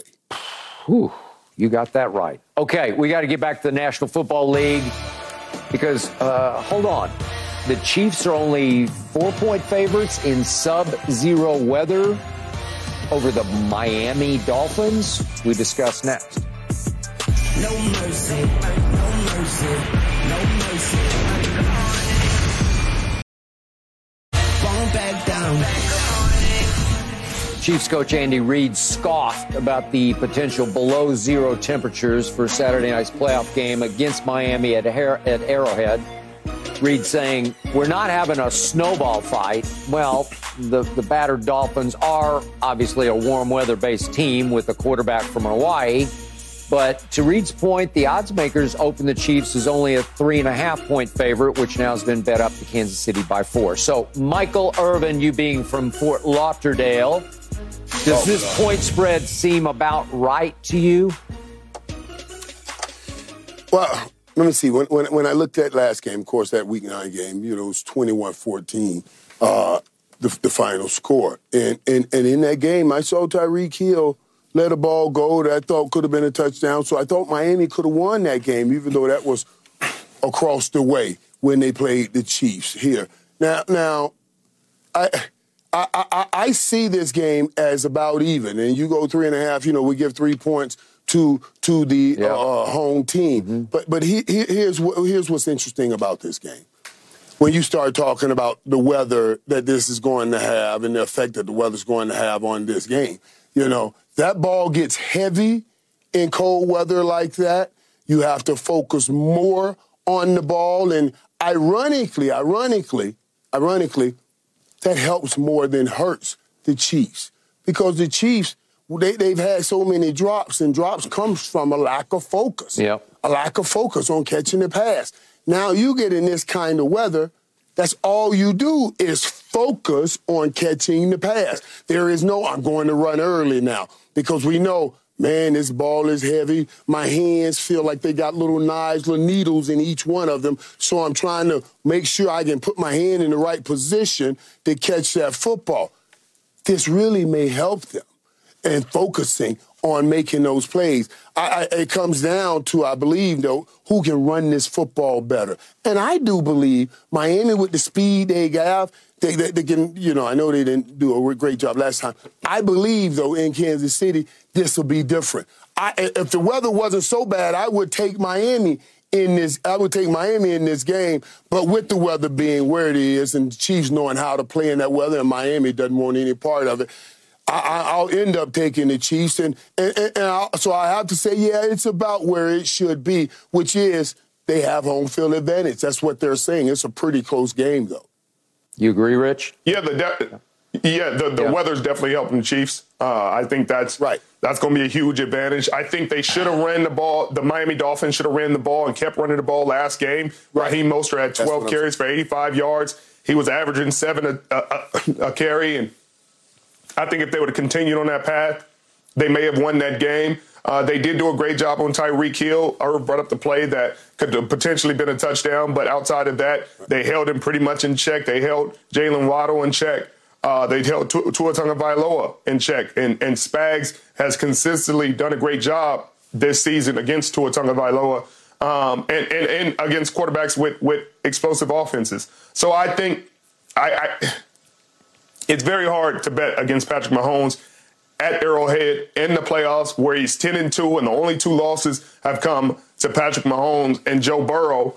I, I, I it's hard for me to think Tua Tagovailoa is going to walk into Arrowhead and walk away with the victory despite everything that the Kansas City Chiefs have gone through, all the offensive inefficiency, the drops, um, the kind of head scratching decisions at times. I still think in the playoffs, Andy Reid and Patrick Mahomes are tough out. Yeah, you mean he's lost. Uh, let, me, let, me, say this, but, but go, what, go I ahead, thought, what I thought, yeah. what I thought in that last game, I thought in that last game because I interviewed Tyreek Hill right before that game. Remember, and and Tyreek Hill he said he dreams about this. He thinks about it. He wanted to score so badly against his former team. Remember? So Coach McDaniel went in that game trying to satisfy his superstar and understand it. Because I'm saying the exact same thing you're saying, Richard. They, they should have continued to run the ball, but they wanted to get the ball in the hands of Tyreek Hill. And remember, Kansas City had Sneed following him all over and banging him up at the line of scrimmage. I'm saying you've shown that. Now, Mike McDaniel has to come up with something better to work around that, and that, that that's going to be interesting to see how that plays out. This bad weather should play into Miami's hand also, which makes them force them to go to Achane if Mostert's back healthy, but, but, uh, but go use Achane in that running game more. Michael, if I didn't know better, I think you have a South Florida bias here operating because I, am not seeing what you see. I, I see the Dolphins in maybe minus five below, you know, five below zero right. temperatures. I, I, see that as a recipe for disaster, a nighttime yep. disaster, because yep. every time they've gone on the road against a good team, they get exposed. And Jaylen Waddle was uh, he, he was a limited participant in practice yesterday, but it sounds like game time decision sounds iffy. Mostert could be iffy. He practiced limited yesterday. So they're a beat up, battered, you, you could go all the way to decimated football team. And if it's only Tyreek, as Richard says, with Spags, just if it's Tyreek alone, even going back to his old stomping grounds in Kansas City, I, I just don't know how much damage Spags will let just him do to that secondary. Right. And, okay, and, and let me tell you let me tell you what I mean by this. Let me mm-hmm. tell you what I mean then. Okay, because the weather is so badly now, what happens? Yeah, Miami has to come out of their primary game plan, yeah. which is quick game, quick game to Tyreek. Quick game to Tyreek. Well, Sneed knows this. They're going to press Tyreek now. So I'm going to use Tyreek more as a decoy. I know you're going to press him and carry a safety over the top. I'm going to move him out, and I'm going to use this run game. So I'm saying the bad weather that helps you, Kansas City, and your receivers focus more, it can help Miami also because it'll get their focus off always trying to throw the ball mm. and say, let's let's play the run game more and let's see what happens here. Not one game has Miami said my primary is going to be the run game and I'll build off of it. This game may be the first, and I'm saying they may discover something in understanding, they taking other, taking that route, and they can take that route. Sherm just told you they were getting six, seven yards a pop six or seven yards a pop with that kind of speed one or two times in the cold weather, you miss him, he's gone. Reaching those hands out, those fingers are, are, are, tight, they're cold, they're frozen. Those are those tackles, hand finger tackles, are a little bit more difficult. That kind of speed, he could be gone. That's why I'm saying what I'm saying. Mm. And even if Mostert does not play, he's still good? Right. Well, that's what I said. Even if Mostert don't play, he didn't play last week. Achane, he he could be gone. It's not like you're going to get the next guy Yeah. that's slower. The next guy is actually faster. So that's even more Right. dangerous. And yeah, And- all of these slick blocking schemes, they work better in this cold weather because people are moving a little slower. To, to attack Miami, you got to shoot those gaps before those blocking schemes hit you. This is going to be more interesting than people give it, than people think. Mm. Yeah, it's definitely going to be interesting. I think Jeff Wilson, if, if Raheem doesn't play, Jeff Wilson Jr. is a battering ram. And and it may be, you know, it may be more conducive to him having success in this game anyway, a cold conditions game. You talked about people not wanting to tackle. They definitely aren't going to want to tackle him. But on the other side, Pacheco runs the ball very hard. Um, He runs consistently. hard. He runs Clyde hard. Edwards, O- Olaire, Olaire, they got backs to do the same thing. So I think, you know, it could definitely be a short game if that's where it ends up on the ground. But I don't think Andy Reid's going to live on the ground with Patrick Mahomes in any conditions. I have seen Patrick play in cold weather before because in that AFC championship game against Brady, it was very cold that day. I don't know what the wind chill was around zero. And I thought Patrick was great in that game. Brady Yeah, in right. overtime was just a little greater because he converted three straight third and tens, which is almost inconceivable as they marched down for the touchdown. And obviously, Patrick didn't get a chance. But the point is, I think Patrick will will throw it great in the cold. I, I think they'll throw it great against Miami's decimated defense. Obviously, there's no Bradley Chubb, Xavier Howard. So, man, M- Michael, I, I don't know, four points. I know you, Michael. You and I have never had a dinner bet. I bet Keyshawn a bunch and Richard some. But would This would you like to to do a dinner bet on this game? Would if I gave you four, would you take it for a dinner? Mm. Hmm. Hey, well, well, first, I told you I'm taking the Chiefs because of the weather.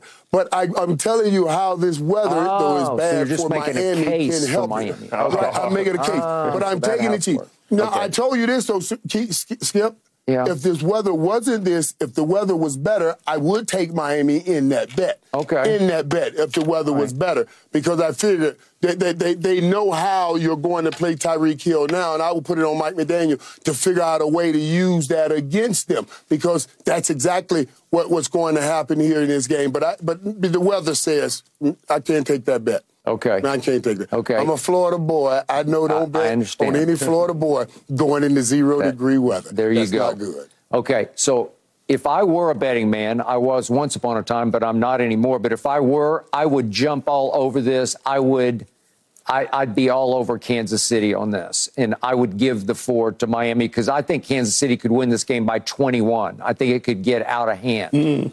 Just because you got Tua in the cold, and it, I, I just think it's recipe for Miami disaster. Yeah, and, and, and they'll try to grab all the old, all of the old glory in this in this game because remember now, everything ain't coming through Kansas City anymore. No, no, Right. Right, right. It's not going to be the Arrowhead Invitational this year as it's been the last five years. If they win this game Right. and Buffalo wins, they'll likely have to go to Buffalo. And we can talk about that. We can cross that bridge when we get there. Yeah, Richard, could you see Kansas City winning this by a lot? No, no, I don't think it'll be a, by a lot. I, you, I just can't trust their offense like that, like we have in the past, to say, hey, they're just going to get explosive. I mean, you, you talk about they'll be able to pass the ball all, all over the yard, which is true because they have Patrick Mahomes. Will they be able to catch it? That's been the concern this season. Can they catch the football? And, Okay. and will they drop it? And the, the elements will make it worse. Now, on the other side, we can talk about Tyreek Hill, but he played in Kansas City. So we, we know he's coming back to the cold, and that's not his natural element. But he did play there for years. he so he knows how to dress. He No, knows he which did. gloves to wear. He knows which socks to wear. He, he'll know how to deal with these elements, which cleats to wear. This is this was his home stadium for a number of years. So I don't think the cold will have a huge effect on Okay, him so because he's been there. I offer you then, would you like to do a dinner on, uh, I'd give you Miami plus four. Would you take that? I don't. I, I do not got Miami in this game. Skip, I got Kansas City. there we go. Case closed. Case closed. All right, we got to talk about the Pittsburgh Steelers next because we're hearing Mike Tomlin might take next year off. My point is, Buffalo should hope he takes this Sunday off. We'll talk about that. Y'all that. see in a who moment. just called me? Y'all see who just called me? That's Jerry Jones. we going to talk about all of this Let's after this show. I'm going to go see this dude. Thank you. I'm going to talk to him about Whoa. Mike McCarthy and the pressure oh, on him. Oh, good. I don't know what. Yeah, we're going to talk about it. I'm going to meet with Jerry right after. Must have made a point. We must have got him. We must Yeah. have. Oh. No mercy, no mercy,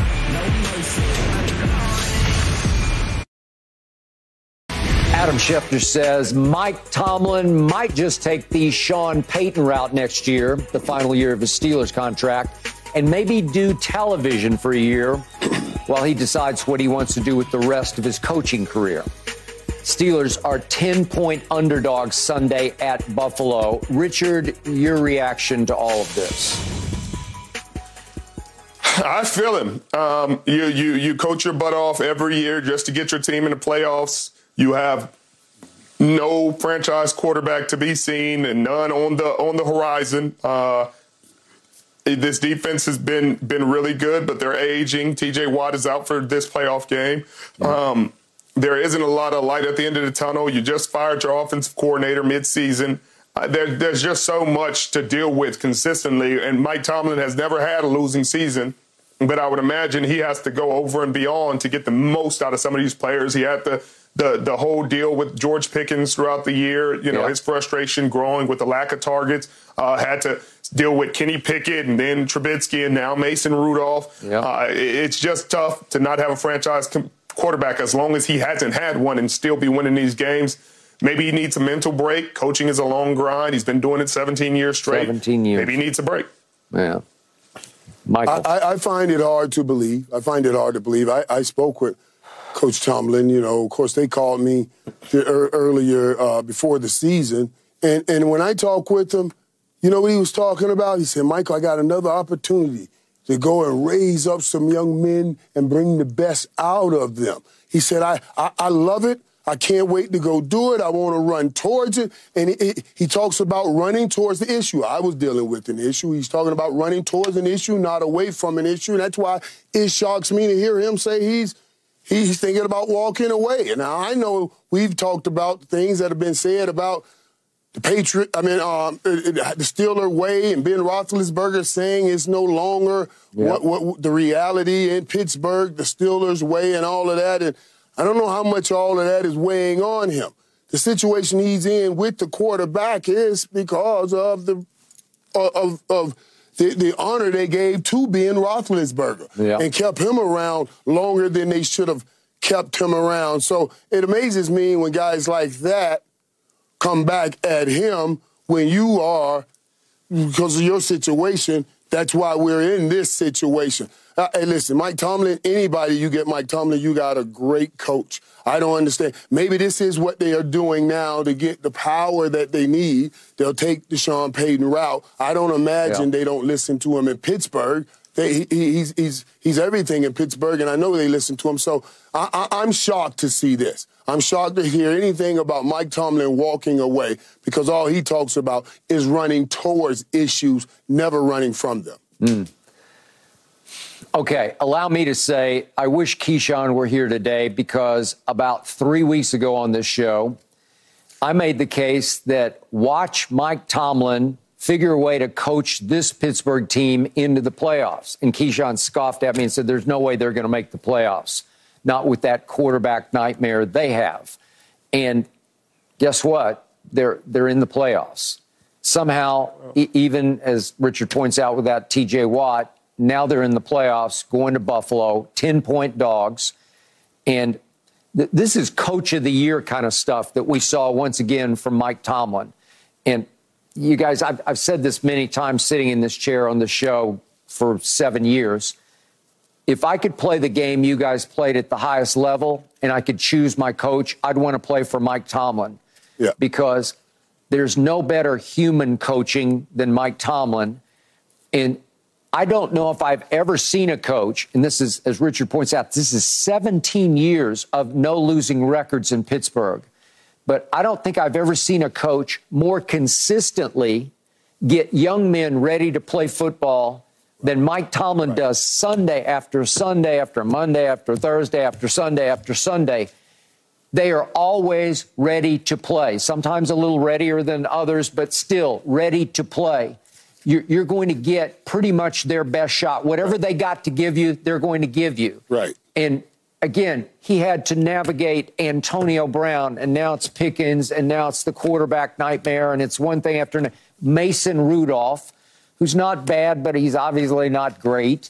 But but you you navigated, you figured it out, you kept that team together. I, I don't know how he does it. He is all time great to me.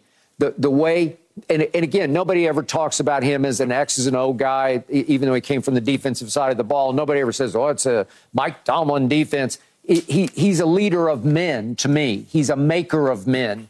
He, he's a motivator at the highest level, a unifier, an igniter. I, I've just, I, Michael, speak to it. I've, I've never seen anything like this man.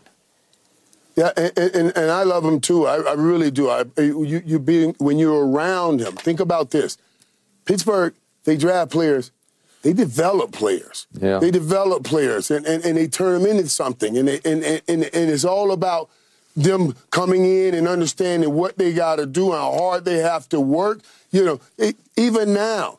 They got now Najee Harris and, and, and Warren. That's a pretty good, formidable run game that they put together. And, and, and, and I can guarantee you guys this. Now, I will take this bet, uh, Skip.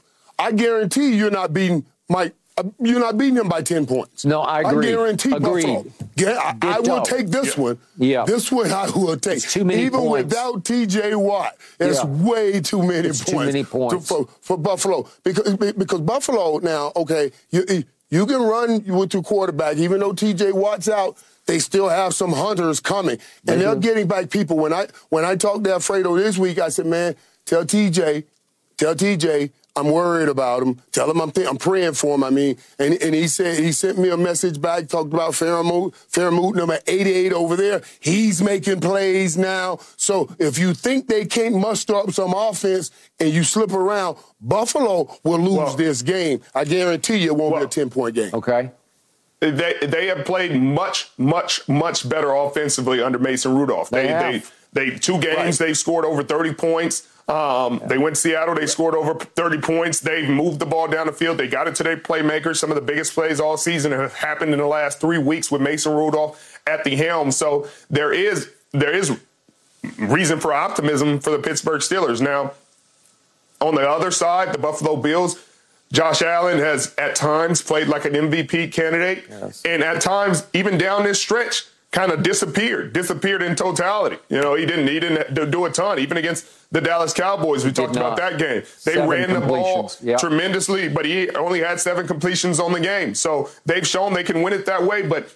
You talk about Alex Highsmith. You talk about Cam Heyward still getting it done. Um, Joey Porter Jr. is making big plays. The veteran Patrick Peterson in the, in the He- he- secondary, he's they in can that still. defensive rookie of the year. Right, Joey Porter Jr. should No be in that defensive Roy. He, he's playing very well.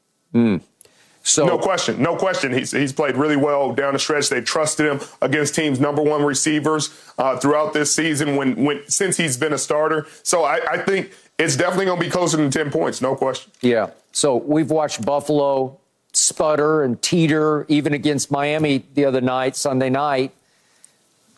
They look great. They don't look great.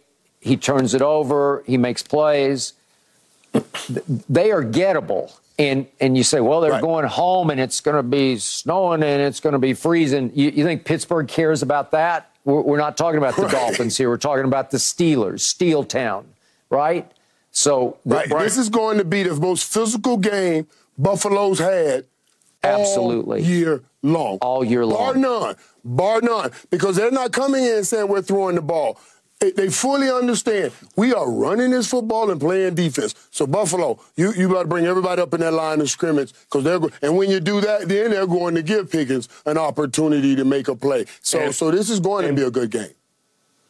people people haven't really watched George Pickens a lot because you don't see Pittsburgh a lot, but they found ways to get him the ball now. And if you give him eight, nine targets a game, some great things are going to happen. They're gonna happen. And again, to, to Skip's point, Buffalo isn't, you know, they're kind of a flimsy two seed. You know, Yeah, they're not the two seed are. where you're like, hey, good they've been dominant. Correct. They've won, they've won five straight.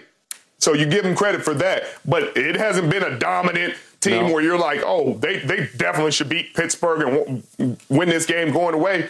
I can see a scenario where Pittsburgh makes this a muddy, grimy game and they come out of it with a win. So, can either of you make a case for Pittsburgh going up there and stealing one from Buffalo? Yes, yes, I can. Yes, I can. They run the ball really well. Yeah. Um, they Najee Harris has a good game. Warren has a good game. Uh, Mason Rudolph doesn't turn the ball over. He's efficient with it. They hit the quick game like they have been defensively. Alex Highsmith and the boys on Yeah. that D line put a lot of pressure They on do. Josh Allen, and, Right. and things can get really weird. Yeah. How about you, Mike? Right, and, and on the back end, you're getting Minkah back, so you start saying, "Oh, uh, that's a that's a that's a ball that's a ball hawk back there and Mm-hmm. a turnover guy." So now you get on the back end, even though you lose T.J. Watt on the front end, you're picking. That's what Alfredo said to me two days ago. He said, "Man, we're Mm, picking up guys on the yeah. Mm-hmm. back end." Alfredo Roberts, the tight end coach, he Yeah. said, we're, "For Pittsburgh, we're picking up the guys on the back end. We're telling them, let's go as a group on the front end because that's the only way you can make up." For a TJ Watt as a group. There's no one man that can make up for for him.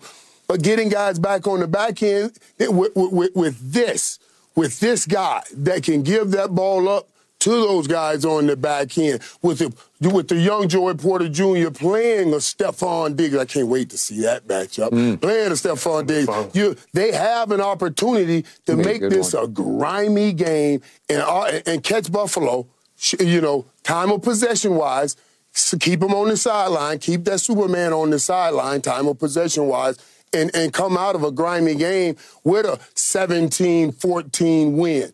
Yeah, uh, they, they can absolutely do that. All right. So, Michael, before we hit the break here, you said Jerry Jones had called you. Did you get to take the call on the break? Do we know what this is about?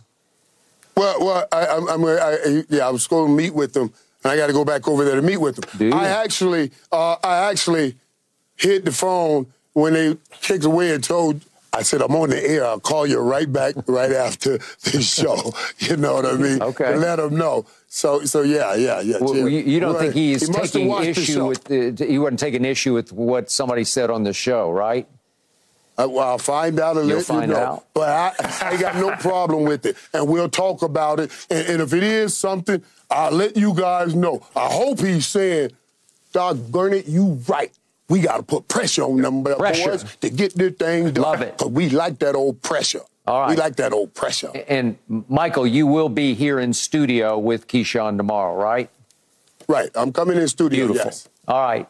Done deal. All right. In a moment, we got to get back to the NBA because here's the question. Bear with me on this one. Can Draymond still be Draymond without being Draymond? We'll make sense of that in a moment. No mercy, no mercy, no mercy. Won't back down. Steve Kerr made a fascinating point yesterday that raises a much deeper question. Can Draymond still be Draymond without being Draymond? Meaning, can he still be as impactful as a basketball player without all the antics, the clashing with the refs, the cheap shots, the dirty plays? Steve Kerr said, and I quote, What makes Draymond great is his bravado, his emotions. I don't expect Draymond to all of a sudden behave like Steph Curry or Tim Duncan. I want him to behave like himself. But there needs to be some humility in the wake of everything that's happened that goes along with that bravado. We still need that bravado. We still need that emotion. We need the humility that comes when you know you're wrong, when you've made serious mistakes, when you put your team at peril. That balance is the key to all of this, and Draymond knows that. Okay, so with me now are Richard Sherman and Michael Irvin, who played with extreme emotion.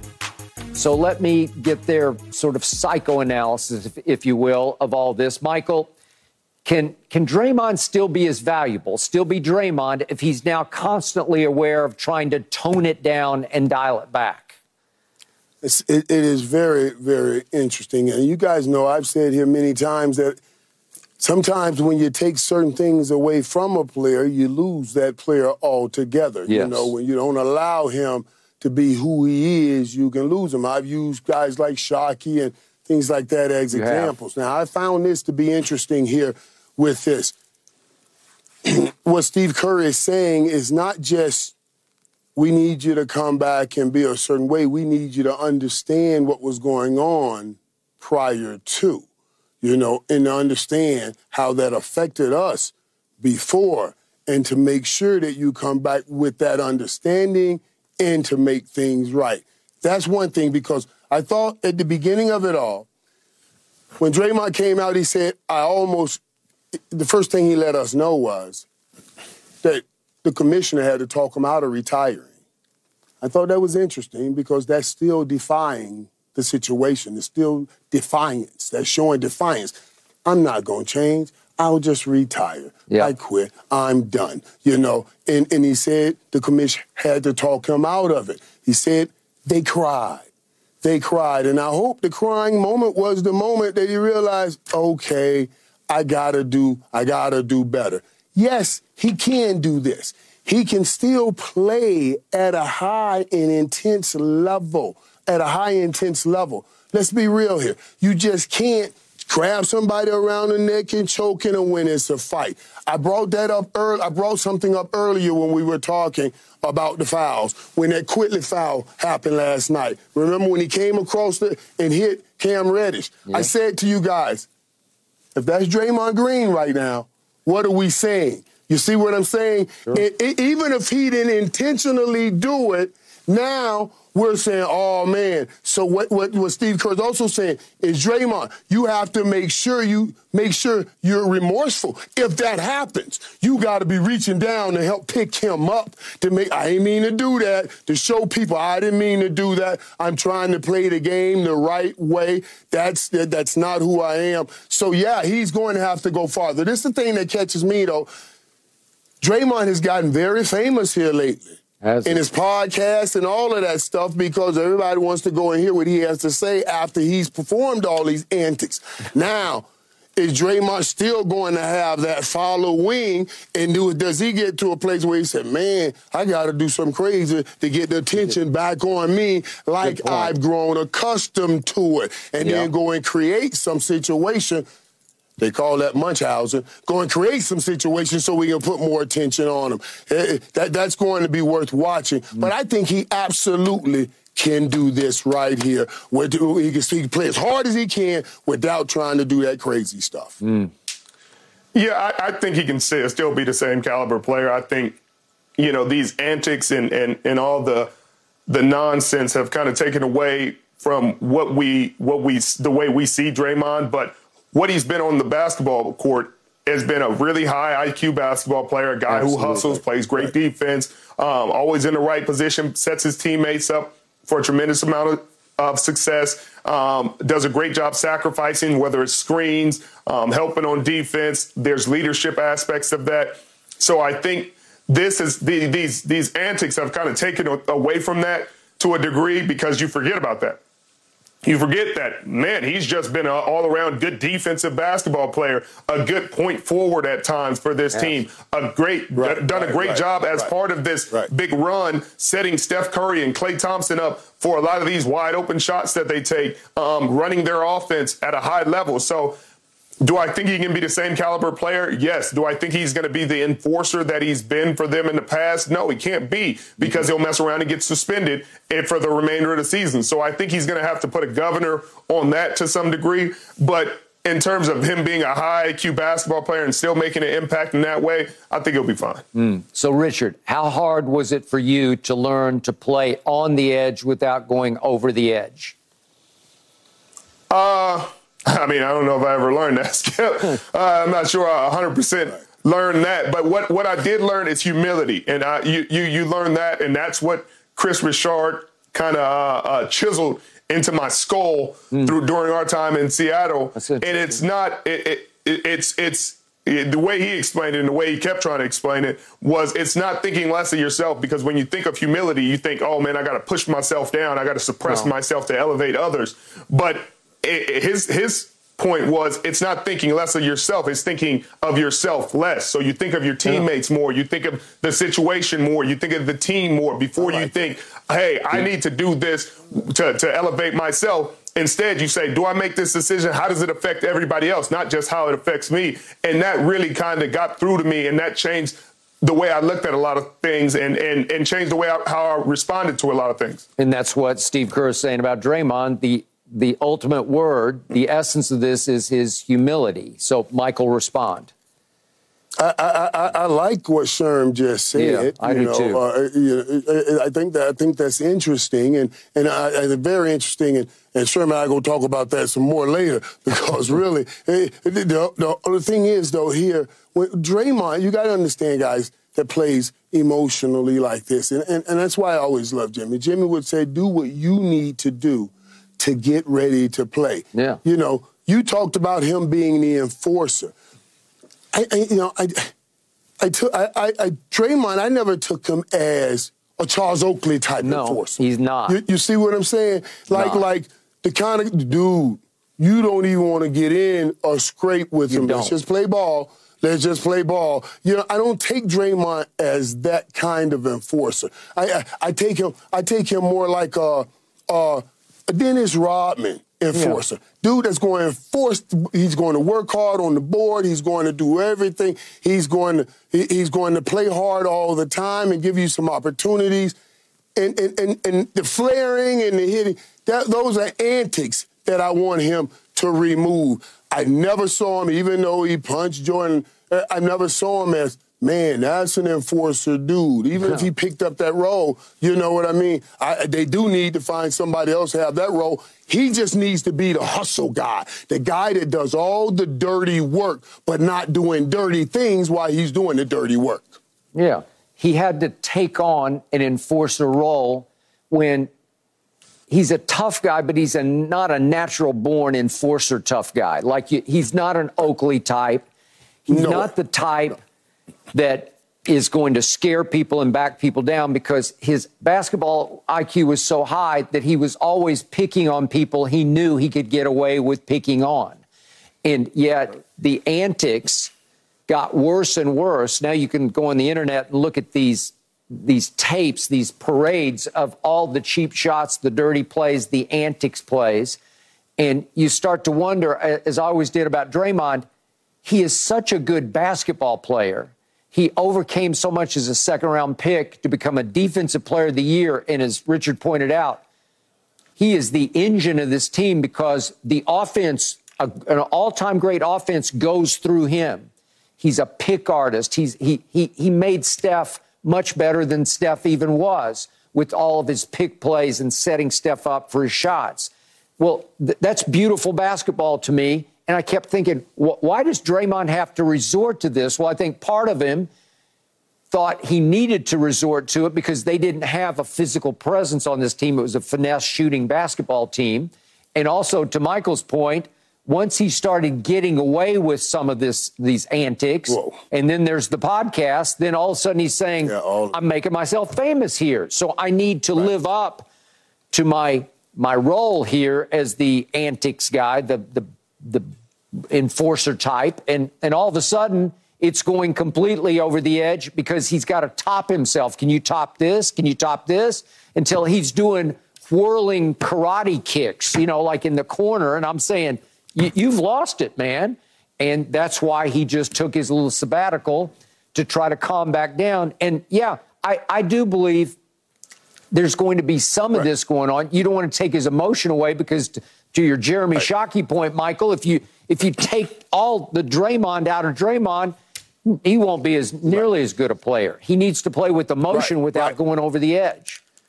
Right. He, he needs to be who he is. But here, here's his interesting things, too, though. Interesting points.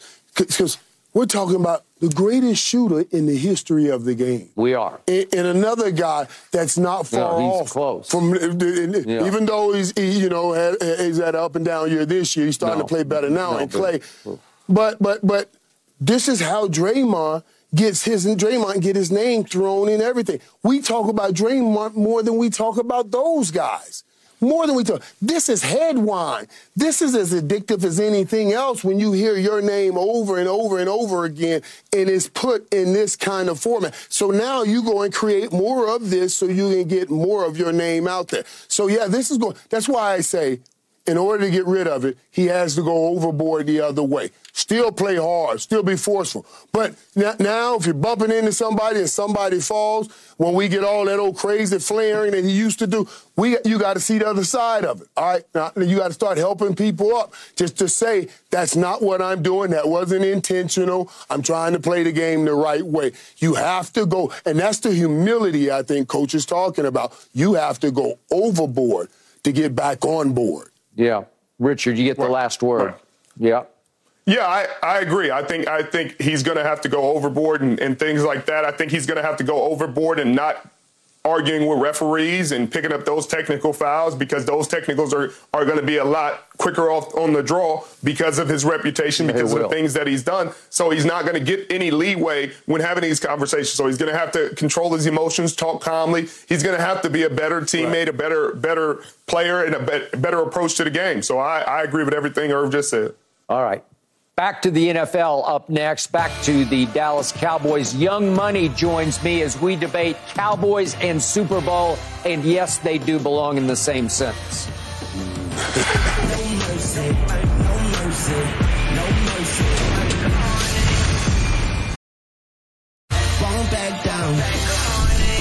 Here we go.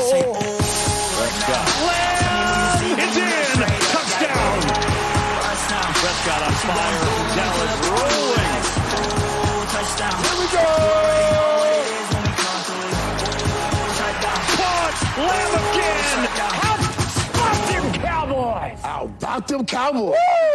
Woo! Woo! It is time once again for Young Money featuring two Lil Wayne proteges, buddies of mine, Yella Beezy from Dallas, Allan Cubas from Wayne's hometown of New Orleans. So, Allan, uh, Sorry about your Saints, Keyshawn Saints, over and done. So we got to talk Cowboys again. I need to know from you first how much did the Cowboys look like a threat to win the NFC? And that, that was in Washington, obviously. And now, will they start off by beating Green Bay Sunday, or are you about to pick the Packers? That's correct. You know, I feel like everything is perfectly set up for them to do it. You know, redemption is at their fingertips. They got a chance to to knock off Green Bay, then later on the run, potentially knock off the 49ers. Two of the teams who, who have priorly eliminated them four of the last five times. So everything's lined up. You know, they got Dak playing at an MVP level. Yep. They secured home field for the better part of the playoffs. Um, they did. They're playing at home where they haven't where, where, they haven't lost. Everything's set up, but it's just something about this Green Bay team that I feel is dangerous. They coming in hot. You're talking about a Green Bay team that started off two and five. They end up getting to the playoffs. I don't care nothing about schedule. The NFL, we know how hard it is to do, and um, just, just a dangerous team. You know, they was able to win their last three games of the season, so they've been in playoff mode for the better part of the last month. You know, where they needed to win. Every game has been a must win. Um, I think there's something dangerous about this team. You know, they they're playing with house money, independently of whatever the result is this weekend. The Green Bay Packers season will be looked at as a um, as a success and a step in the right direction. So I think Dak's played at a high level. So is Jordan Love. He's number two in the NFL in passing touchdowns. Um, I think all the pressure is totally on Dallas. You got McCarthy going into Lambeau, where he's won the Super Bowl, going against his successor. All the pressure seems to be going that way. Everything has broken their way. The Eagles collapsed, everything. And I just think that everything's set up for Green Bay to go in there and just shock the NFL in the typical Cowboy fashion. You know, um, them go down again. And Jerry Jones. So, so are you predicting that, Allan? You're, you're predicting a Green Bay win? Yeah, I'm, I'm, predicting the Green Bay win. I think Jordan Love's going to go in there, play with house money. I think he's going to be high. I think it don't. I think the added pressure, you know, you got Jerry Jones. I think he was asked by, was it Clarence Hill, or the Fort Worth Star? Yeah. He was directly asked about McCarthy's future. And what did Jerry say? We're going to see how, how each game goes. I mean, One game you got a guy that just yeah. won the division, got home field. If this ain't the time to endorse him and double down fully, when was it? You know, it wouldn't be the same without some added pressure, some controversy. In typical Cowboy fashion, you got to spice things up. Um, I think it looked like I can understand why they are the favorite, but betting odds don't win football games. You got to go on the field and get it. And I'm predicting Green Bay to come in there with house money, with nothing to lose, and, and give Dallas all they can handle. That's so wrong. Get him, Yella. Uh, man, I feel like we look very good. You know, uh, the game started out. I felt like I was like, oh, I hope it don't be one of those guys. You know, with the the block field goal and yep. punt and then the tip, the tip interception. But when we got all those hiccups out the way, we put the gas down and just kept going. I just feel like it set. It, I feel like it just set up like real good. Like and like you said, um, San Francisco and, and, and, Green Bay put us out before. You know what I'm saying? We had we had it with the you know Dez and Dez did catch the ball. We're gonna keep on preaching and saying that he caught the ball.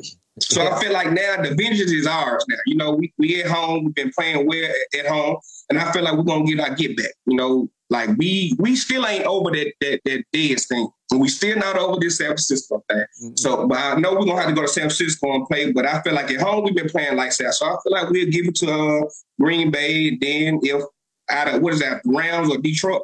Rams or Detroit? Mm-hmm.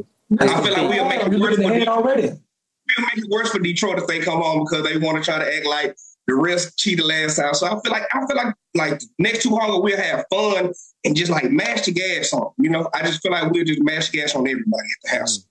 And I feel like we set up we set up for the best opportunities right now. Like we yeah. can't let this slip up. Everybody healthy, everybody playing on one accord. You know, I just feel like everybody just like it's like things just aligning like the correct way.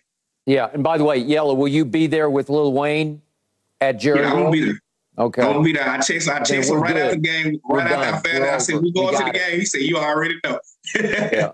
Thank you. yeah. And I think from a tactical standpoint, um, when when Dak has struggled, it's been a lot of times against cover four and cover six, which has just happened to be the the defense that Joe Barry likes to play the most. So I think if they can kind of put a roof on that offense to kind of stop those big plays against CeeDee, you know, I, I, I, I, I Allan, is that all like, you got? Is cover six? That's what you're throwing at us? Cover six? Yeah, he, yeah, he said, I think he's trying to stop the big plays. You stop the big plays, and I think that as well as he may play, he'll eventually give you a turnover. He'll do something. He'll he'll. He, I'm, I'm I, I, don't feel like the Packers defense even been playing that, that good enough to even stop what we can hit them with. We can go. Alexander's going to be locked in. You know, I think that's going to be a big matchup. He's going to be locked in on CeeDee. These Packers receivers, these young receivers are, are, are, are lethal too. You know, um, you you play them man to man. You give no, they're very good. Okay, reasons so, I can guarantee we come at some different. We're gonna come with a lot of pressure. I promise yeah. you that. McCarthy is not having. We come with pressure. This guy.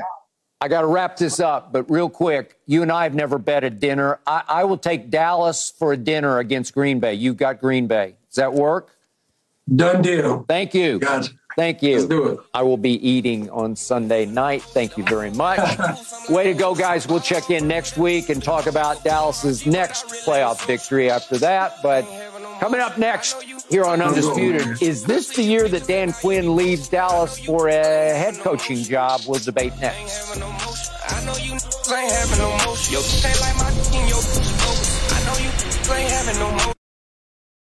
Here we go again with Cowboys defensive coordinator Dan Quinn, who reportedly will interview for the head coaching jobs in Washington, Carolina with the Los Angeles Chargers this will be the third straight year Dan Quinn has been a hot head coaching candidate, but the last two years, somehow Jerry Jones convinced Quinn to stay in Dallas. Richard, Dan was obviously your coordinator in Seattle. Do you figure he'll leave for a head coaching job this time? No question. He'll, you know, that will be the right. I think the Chargers will be the one job he would leave for. Um, unless you know something happens in these playoffs and they fire McCarthy and they just elevate him within. Yeah. Uh, I think the, the, the Chargers job will be the best fit for him. They got a lot of talent on defense. They got a good quarterback, and I'm sure he'd find a good coordinator. Mm. Yeah, and that's what defensive coordinators are going to find themselves up against. Like a Dan Quinn, you have to go to a place where they've already have the quarterback established and the offensive system established already, and then you come in and add your expertise. If if they need a quarterback or don't have the offense established, then they're going to look for one of those young gurus. Dan Quinn knows his best opportunity is in Dallas if this thing doesn't work out. Mm, okay, so Michael, can you explain to me because I never could figure out how Jerry kept him the last two years? Maybe paid him, right? Yeah, he paid him yeah. and told him Boy, that star inside of your head, yeah. when you do good things, a lot of great things will happen. That's Dan understand.